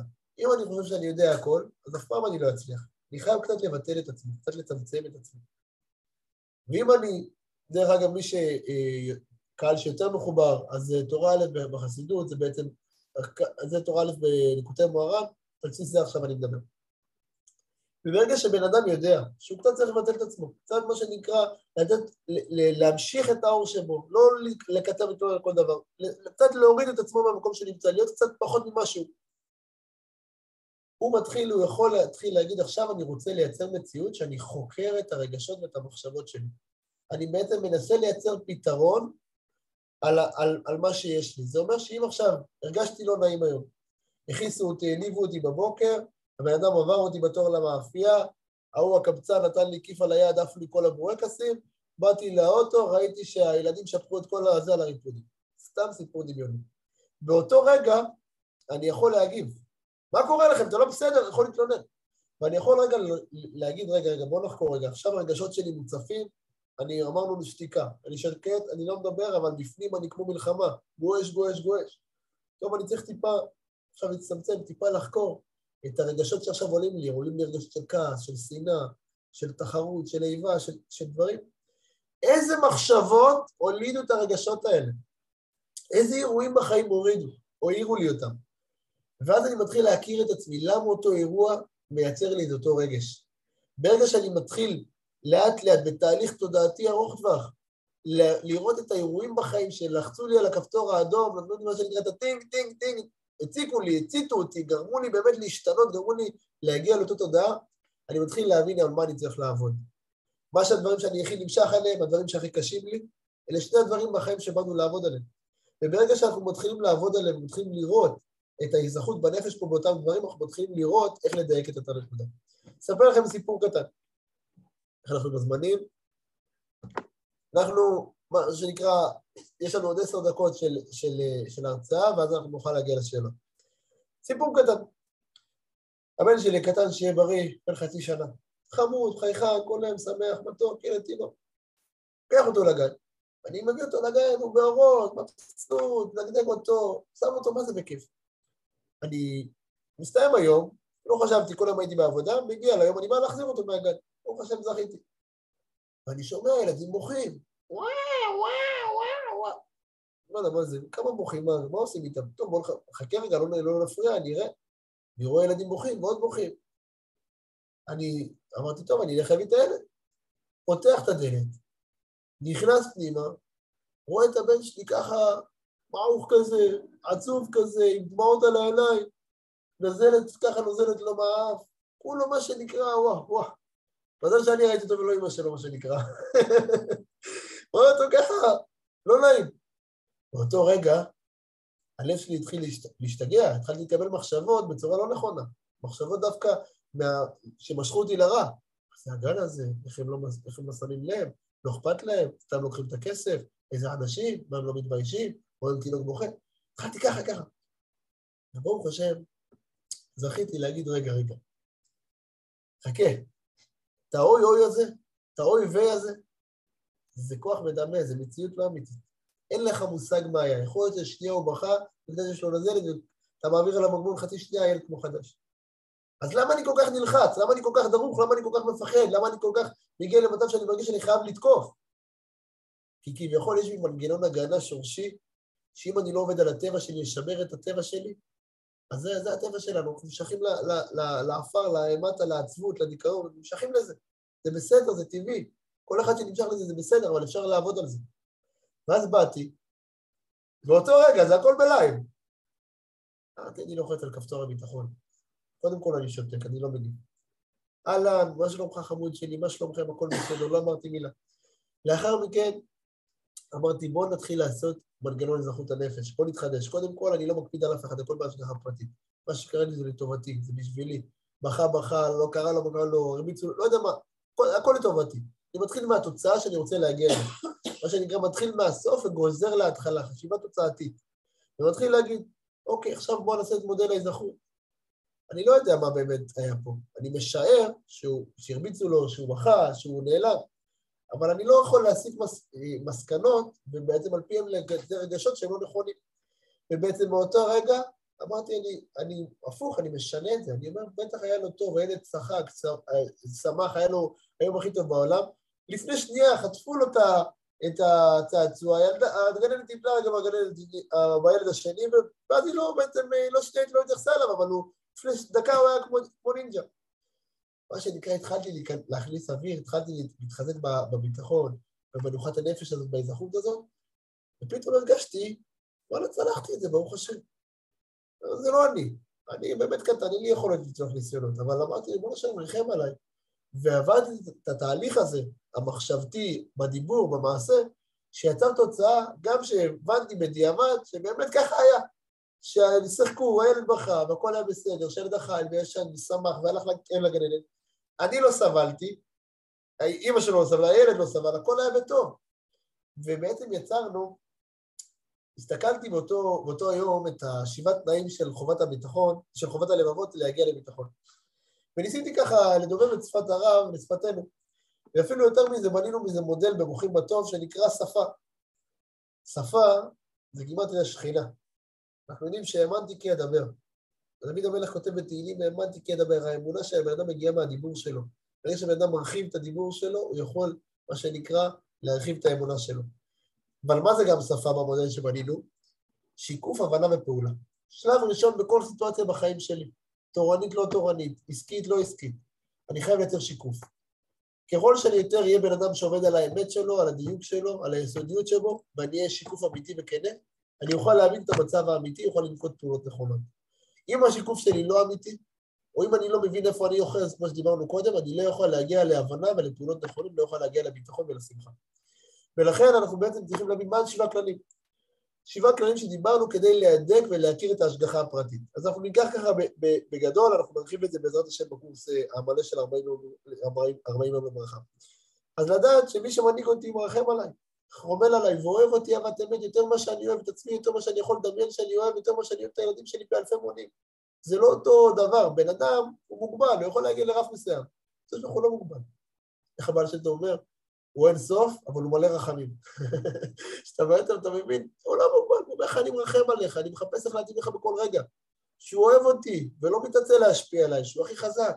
הכוונה הוא החותמת של המציאות. אם זאת המציאות, יש עליה גושפנקה, זה אמת, זה המציאות, זה מה שגזרתי, כי זה הכי טוב, אף אחד לא יכול לכפף אותי.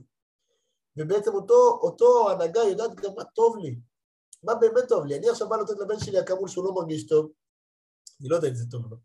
אני מתפלל, אני מבקש, אני רוצה הלוואי, והוא ירגיש טוב אחר כך וזה יעזור לו, אבל אני לא יודע באמת שזה טוב לו. להבדיל, כשאנחנו מקבלים אירוע בחיים, אנחנו מקבלים אותו אחרי שהוא קיבל את המסננת הזאת של ההשגחה הפרטית, שיודעים שזה טוב לנו.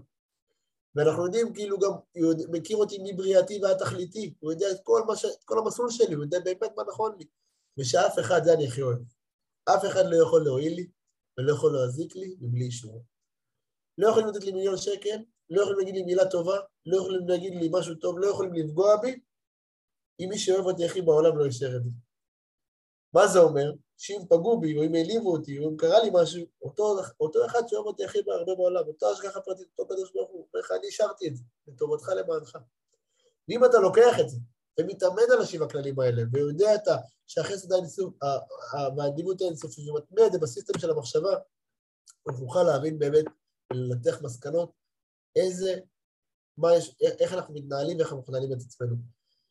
אז לסיכום, מחשבות טובות זה יצר טוב, יצר טוב, מחשבות רעות זה יצר רע. אם בן אדם יש לו מחשבות טובות, ידע יש לו כרגע יצר טוב, הוא יכול לחזק עוד יותר את, את עבודת הביטחון שלו, ועוד יותר להגיע לשמחה, לייצר עוגנים מוכנים שיקחו אותו קדימה. לצלוח כל ניסיון בחיים עם הכלי הזה. מצד שני, בן אדם יש לו יצר רע כרגע, יש לו מחשבות שליליות, יש לו חרדות, יש לו דיכאונות, יש לו, יש לו אכזבות, יש לו את כל הדברים שדיברנו קודם. ידע שהוא חייב, מה שנקרא, שהוא פצצה מתקתקת, שהוא נמצא בנקודה לא טובה לו, לא טובה לפיתוח האישי שלו, לא טובה ללב שלו, לא טובה ליכולת שלו, לא טובה לתכלית שלו, לא טובה לסביבה שלו. ואם אותו בן אדם יבין שאם עכשיו אני, זה, אני נמצא בנקודה שיש לי מחשבות שליליות, יש לי יצירה כרגע עליי, אני לא יכול להילחם בו, אבל אני יכול לעשות מה שלמדנו כרגע, ולו במעט כדי להפוך את האגון מהדרכה לשמחה, הסכם בעזרת השם לסייעת הנשמע ולעבור את זה לשמחה. ויש פה קטע שמפאת הזמן אנחנו לא נוכל לדבר ולהרחיב עליו, אבל השורה התחתונה של הקטע, שבעצם ההנהגה, ההנהגה, הקדוש ברוך הוא מנהיג אותנו בצורה של מידה כנגד מידה. זה אומר שאם אנחנו רוצים להגדיל את הטוב שלנו בחיים, בכל מעגל החיים, בזוגיות, קריירה, פרנסה, בבריאות, בהשפעה, ברוחניות, אנחנו חייבים קודם כל לתת. קודם כל לתת טוב. ואנחנו חושבים שזה מורכב, אבל זה יכול להיות ברמת החיוך בבוקר. יכול לראות בן אדם, אני רואה את אשתי, נותן לה מחמאה היום, אני רואה את הילדים, אני אומר להם מילים טובות. אני בעבודה, בא לעובדים, בא לצוות, ישיבה, אני מתחיל אותה בטוב, אני אומר את ההערות שלי באמצע, המקצועיות, בסוף אני מסיים אותה בטוב. אני מייצר אווירה נעימה, אני מקבל על עצמי להרחיב את הטוב בעולם. וזה מאוד מאוד חשוב. מאוד מאוד חשוב. והכנתי לכם שאלון קצר, שבעצם שואל אותם כמה, כמה חשוב לנו להיות בשמחה. כי הרבה אנשים יגידו, תשמע, שמחה ברור, כולם רוצים להיות, מה, יש מישהו שלא רוצה להיות שמח? אבל לא באמת מוכנים להשקיע, להתאמץ, לשנות, להתעלות, לא באמת רוצים לתת טוב, רוצים רק לקבל. והרצון הזה לקבל, דיברנו בהתחלה שהוא אחד מהבעייתים. אז אני עכשיו, ברשותכם, פותחתי את זה לעשר שניות. עוד עשר שניות מעכשיו, תגיבו, במחשב שלכם קפץ לכם החלונות, ואני רואה מה התשובות שלכם בלייב, ואז נוכל לראות מי זה מה, ומה חשוב לכל אחד. אני רואה חשוב מאוד וגם מתאמץ בשביל זה. חשוב מאוד, חשוב אבל לא הכרחי. שמח לא, שמח לא שמח, העיקר שהכל עובד. יפה. אז אנחנו רואים על פי רוב, רואים על פי רוב שאנשים מבינים ששמחה זה משהו שצריך לעבוד עליו, אבל זה דבר מהותי. אז uh, באמת אנחנו לקראת הבמאני טיים, ואני רוצה אחרי שעה וקצת כמעט שעה וחצי של שיחה. לדעת מי באמת רוצה כאן שינוי בחייו. מי חושב שהוא רוצה את השינוי? אתם מוזמנים להרים את היד במשתתפים, אתם מוזמנים להרים את היד בצ'אט. מי רוצה שינוי בחיים? מי רוצה להגיד, וואלה, אני מבין שאני רוצה להצליח לייצר מרחק בין הגירוי לתגובה. אני רוצה להצליח לשלוט ברגשות, לשלוט במחשבות, להצליח להיות בן אדם מאיר פנים, שמח יותר, מצליח יותר, רוחני יותר, להצליח לבחור מטרה, לפרק אותה לתתי משימות, בעזרת השם להגשים אותה. מי רוצה את זה בחיים שלו? אני רוצה את זה בחיים.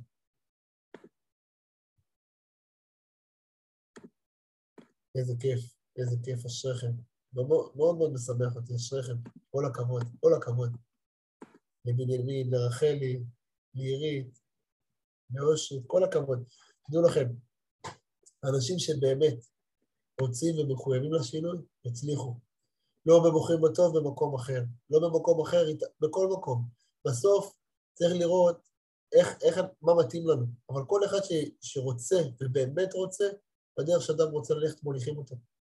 יוליכו אותנו למקום שאנחנו רוצים, בגלל זה חשוב לדייק את עבודת הרצון ולראות, לרצות את הדברים האלה שציינו פה עכשיו. אז איך בעצם, מה שאני עכשיו מסכם את הוובינר, איך הפיתוח שעברנו כעת, הזריקת אנרגיה הזאת, הרוחניות הזאת, ההשראה הזאת, שבאמת זכינו ברוך השם לעבור עם הרב, לעבור איתכם ביחד ולהתחזק בנושאים האלה, קשורים באמת לשגשוג, קשורים באמת להצלחה כלכלית בפרט ולהצלחה אישית ככלל. אז הגוף שלנו הוא כלי רכב, הוא כלי רכב להפצת הבשורה, באנו להפיץ בשורה, באנו להרים את ההשפעה. וכאשר הנשמה בריאה, הגוף בריא. הלב והמוח יכולים להיות באותו הקו. קל יותר לקבוע יעדים, לפרק אותם לתתי משימות ובאמת גם להשיג אותם. עבודת המידות הופכת לתדירה, ובאמת גם היכולת שלנו להתעצם עולה. ואז ברגע שהאדם באמת מתעלה בזה, אז הכל מתעלה לו. רואים את זה בחוש. אני ראיתי את זה בחוש בחיים שלי, מי שעובד איתנו את התהליך רואה את זה בחוש. כי כל עוד אנחנו לא ככה, אז יש ימים שאנחנו בעלייה, ואז הכל כביכול נראה לנו טוב. אבל יש ימים שאנחנו בירידה, ואז הכל נראה לנו לא טוב חלילה. ואם ככה גם נראים הביצועים שלנו בחיים, אנחנו בבעיה. כי אין לנו בעצם גרף עולה קבוע, אנחנו כל היום בעלייה וירידה, וזה לא נעים. ולכן אנחנו מסגלים לעצמנו את הודעת השליחות. לבדוק במה אנחנו טובים, לבדוק מה אנחנו אוהבים, לבדוק איך אנחנו יכולים לעזור, איך אנחנו יכולים להועיל, איך אנחנו דואגים שיהיה ווין ווין, בין במשא ומתן, בין בתקשורות, בין ביכולות שדיברנו. וזה אה, מאוד מאוד מעניין אותי לדעת, אני שואל את זה, ממש משתדל בכל שיח, מי מרגיש שהמצב שלו עכשיו קצת התעלה? שיש לו איזה, איזה שמחה פנימית, איזה אמונה עצמית, איזו הרגשה כיפית כזאת של, וואלה, אתה יודע מה, אפשר להתעלות, אפשר להשתנות. חרדות שיש לי עכשיו יכולים להסתיים, הדאגות שלי יכולות להתפטר, הבעיה הכספית שלי יכולה להיפטר, הזוגית שלי יכולה לטובה יותר, אני מאמין ביכולת שלי לתקן. אני, אני, אני משתדל להתחזק, אז אני ככה רוצה להאמין, כי אני יודע ש, שברגע שבן אדם מאמין בזה, זה גם עוזר לו. יפה. אז באמת אנחנו עד עכשיו אה, אה, סיימנו את הוובינר ואנחנו מגיעים לשלב של שאלות ושלב של הסברת איך מתקדמים קדימה. אה, הרב גם נשאר איתנו פה כדי לעזור ולשאול שאם יש לו שאלות, שאלות שאני לא יודע לענות, הרב יוכל לענות, שאלות שקשורות לדברים יותר מורכבים, הרב יענה. וגם אנחנו רוצים לדבר ולהזמין אתכם לקורס המלא. בעצם מה שעשינו עכשיו זה טעימה מתוכנית שנקראת מוכר בטוב, זה מיזם שמלמד איך לייצר פיתוח אישי עם פאנץ' יהודי. איך מה שנקרא לקחת את העולם של ה-NLP וה-CBT והאימון וההוליסטיקה והגישור ולמצוא את השורשים היהודיים שלהם ולטפל בעבודה שורשית, להתעלות ובאמת להצליח להיות בן אדם טוב יותר, מצליחן טוב יותר, הן בחיים הפרטיים והן בעסקים, כמו שדיברנו, יש לנו שני מסלולים בהתחלה.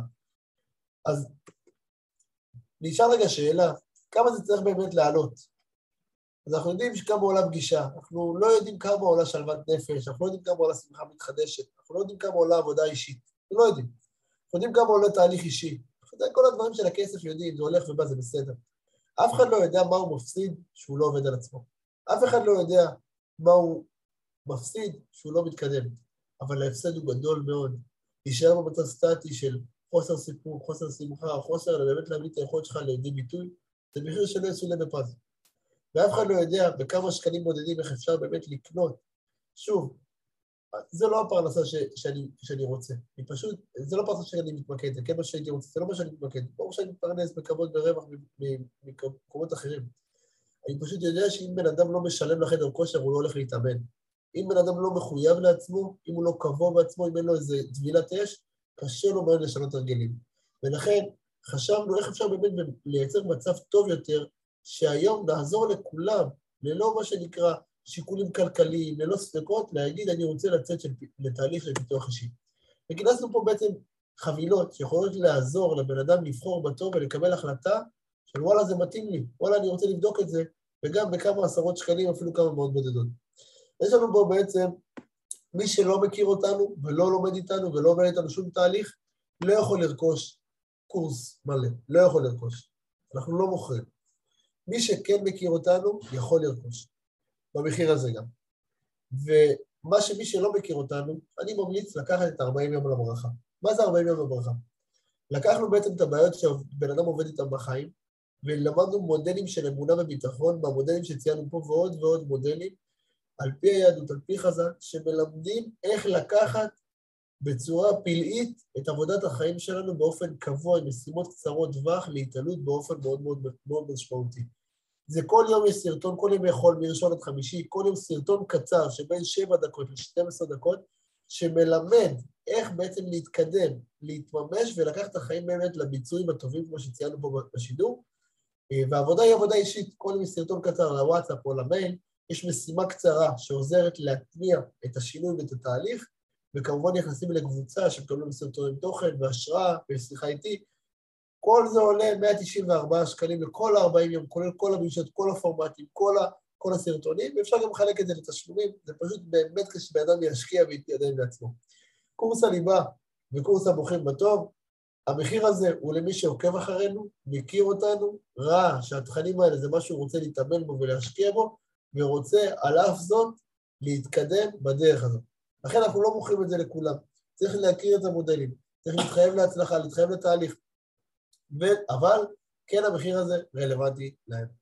אתם תקבלו במייל בסיום השיחה את הלינקים שיעזרו לכם, לק... גם במייל וגם, ב... וגם יש לכם פה בצ'אט, אם אה, דנה תוכלי לשים להם בבקשה בצ'אט, את הלינקים שבאמת יעזרו לכם לקבל את ההחלטה ולרכוש ולהתקדם איתנו לשלב של הקורסים, עבודה אחד על אחד איתנו, באמת להתקדם. חברים, אכפת לי מכם, אכפת לנו מכם, אנחנו רואים בעצם את היכולת שלנו באיחוד, בין הרוחניות לחומריות, בחיבור ביניהם, בין מה שנקרא העבודה הזאת, של לא רק כל אחד לעצמו, לא להיות צדיקי פרווה, שכל אחד כיף לו ונעים לו ומצליח להתעלות על ה... אלא להשתלב ולהיות כאיש אחד בלב אחד, לצאת לדרך. יש הרבה אנשים שברוך השם ברחו בזה, והעידו ומעידים על התהליכים שעשה להם, ואני פה עוצר את התהליך כי אני לא באמת רוצה שיהיה כמכרע, אלא אני באמת רוצה להנגיש לכם כדי לתת את דרך חדשה. אז אנחנו סיימנו, אתם תקבלו את המייל הזה עכשיו, ואנחנו, כמו שהבטחנו, הרב פה לצידי ואני פה, אה, נשמח לענות על כל שאלה שתהיה. אם אין שאלות זה בסדר, ואם יש שאלות, אני פותח בעצם את האפשרות, אה, הנה, לכל מי שהרים את היד, אני פותח לו את האפשרות לדבר, וניתן לדבר, ניתן לשאול, ניתן לשאול כל שאלה, אנחנו לא מגבילים. אה, על רוחניות, על גשמיות, על עסקים, על ילדים, על קריירה, על בעיות. כל בן אדם שרוצה, על התוכן עצמו, כל בן אדם שרוצה אה, יכול להרים את היד, אני אפתח לו רשות דיבור והוא יוכל אה, לדבר. יש למישהו שאלה שהוא רוצה להגיד? ריימונד, אני רואה שהרמת יד, יש לך משהו שאת רוצה לשאול?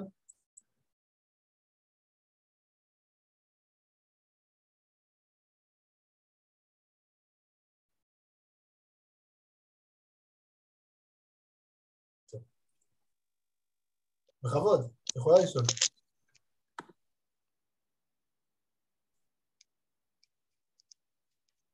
כן, עוד אנחנו שומעים, ראיתי שפתחת את, ה, את המיקרופון, את יכולה לדבר. אנחנו בעזרת השם נשתדל אה, להקשיב.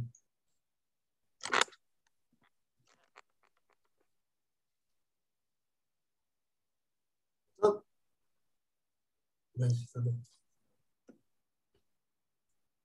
בסדר גמור, אז, אז אנחנו נחכה פה עוד דקה עם השידור פתוח, אם מישהו מתעורר או רוצה, או יש לו שאלה, משהו שמטריד אותו.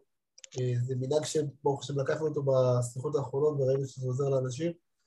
אז אם מישהו יש, אנחנו נשאר פה עוד דקה ויהיה אפשר לשאול, ואם לא, אז תודה רבה רבה לכולם, ואהבתם לי מאוד. תבורכו מפיליון וכל הברכות כולם, שמחתי להתחזק איתכם, שמחתי לעבוד איתכם. אני מאוד מקווה לראות אתכם איתנו בקבוצות, בקורסים, כי אני באמת מאמין בתהליך, ואני רואה, ברוך השם, אנשים, את הטוב שזה עשה להם לחיים בתקופות יחסית קצרות, וזה לא קסם, אבל זו עבודה על דרך המלך, ואין טובה ממנה. אז תודה רבה לכולם. תודה רבה.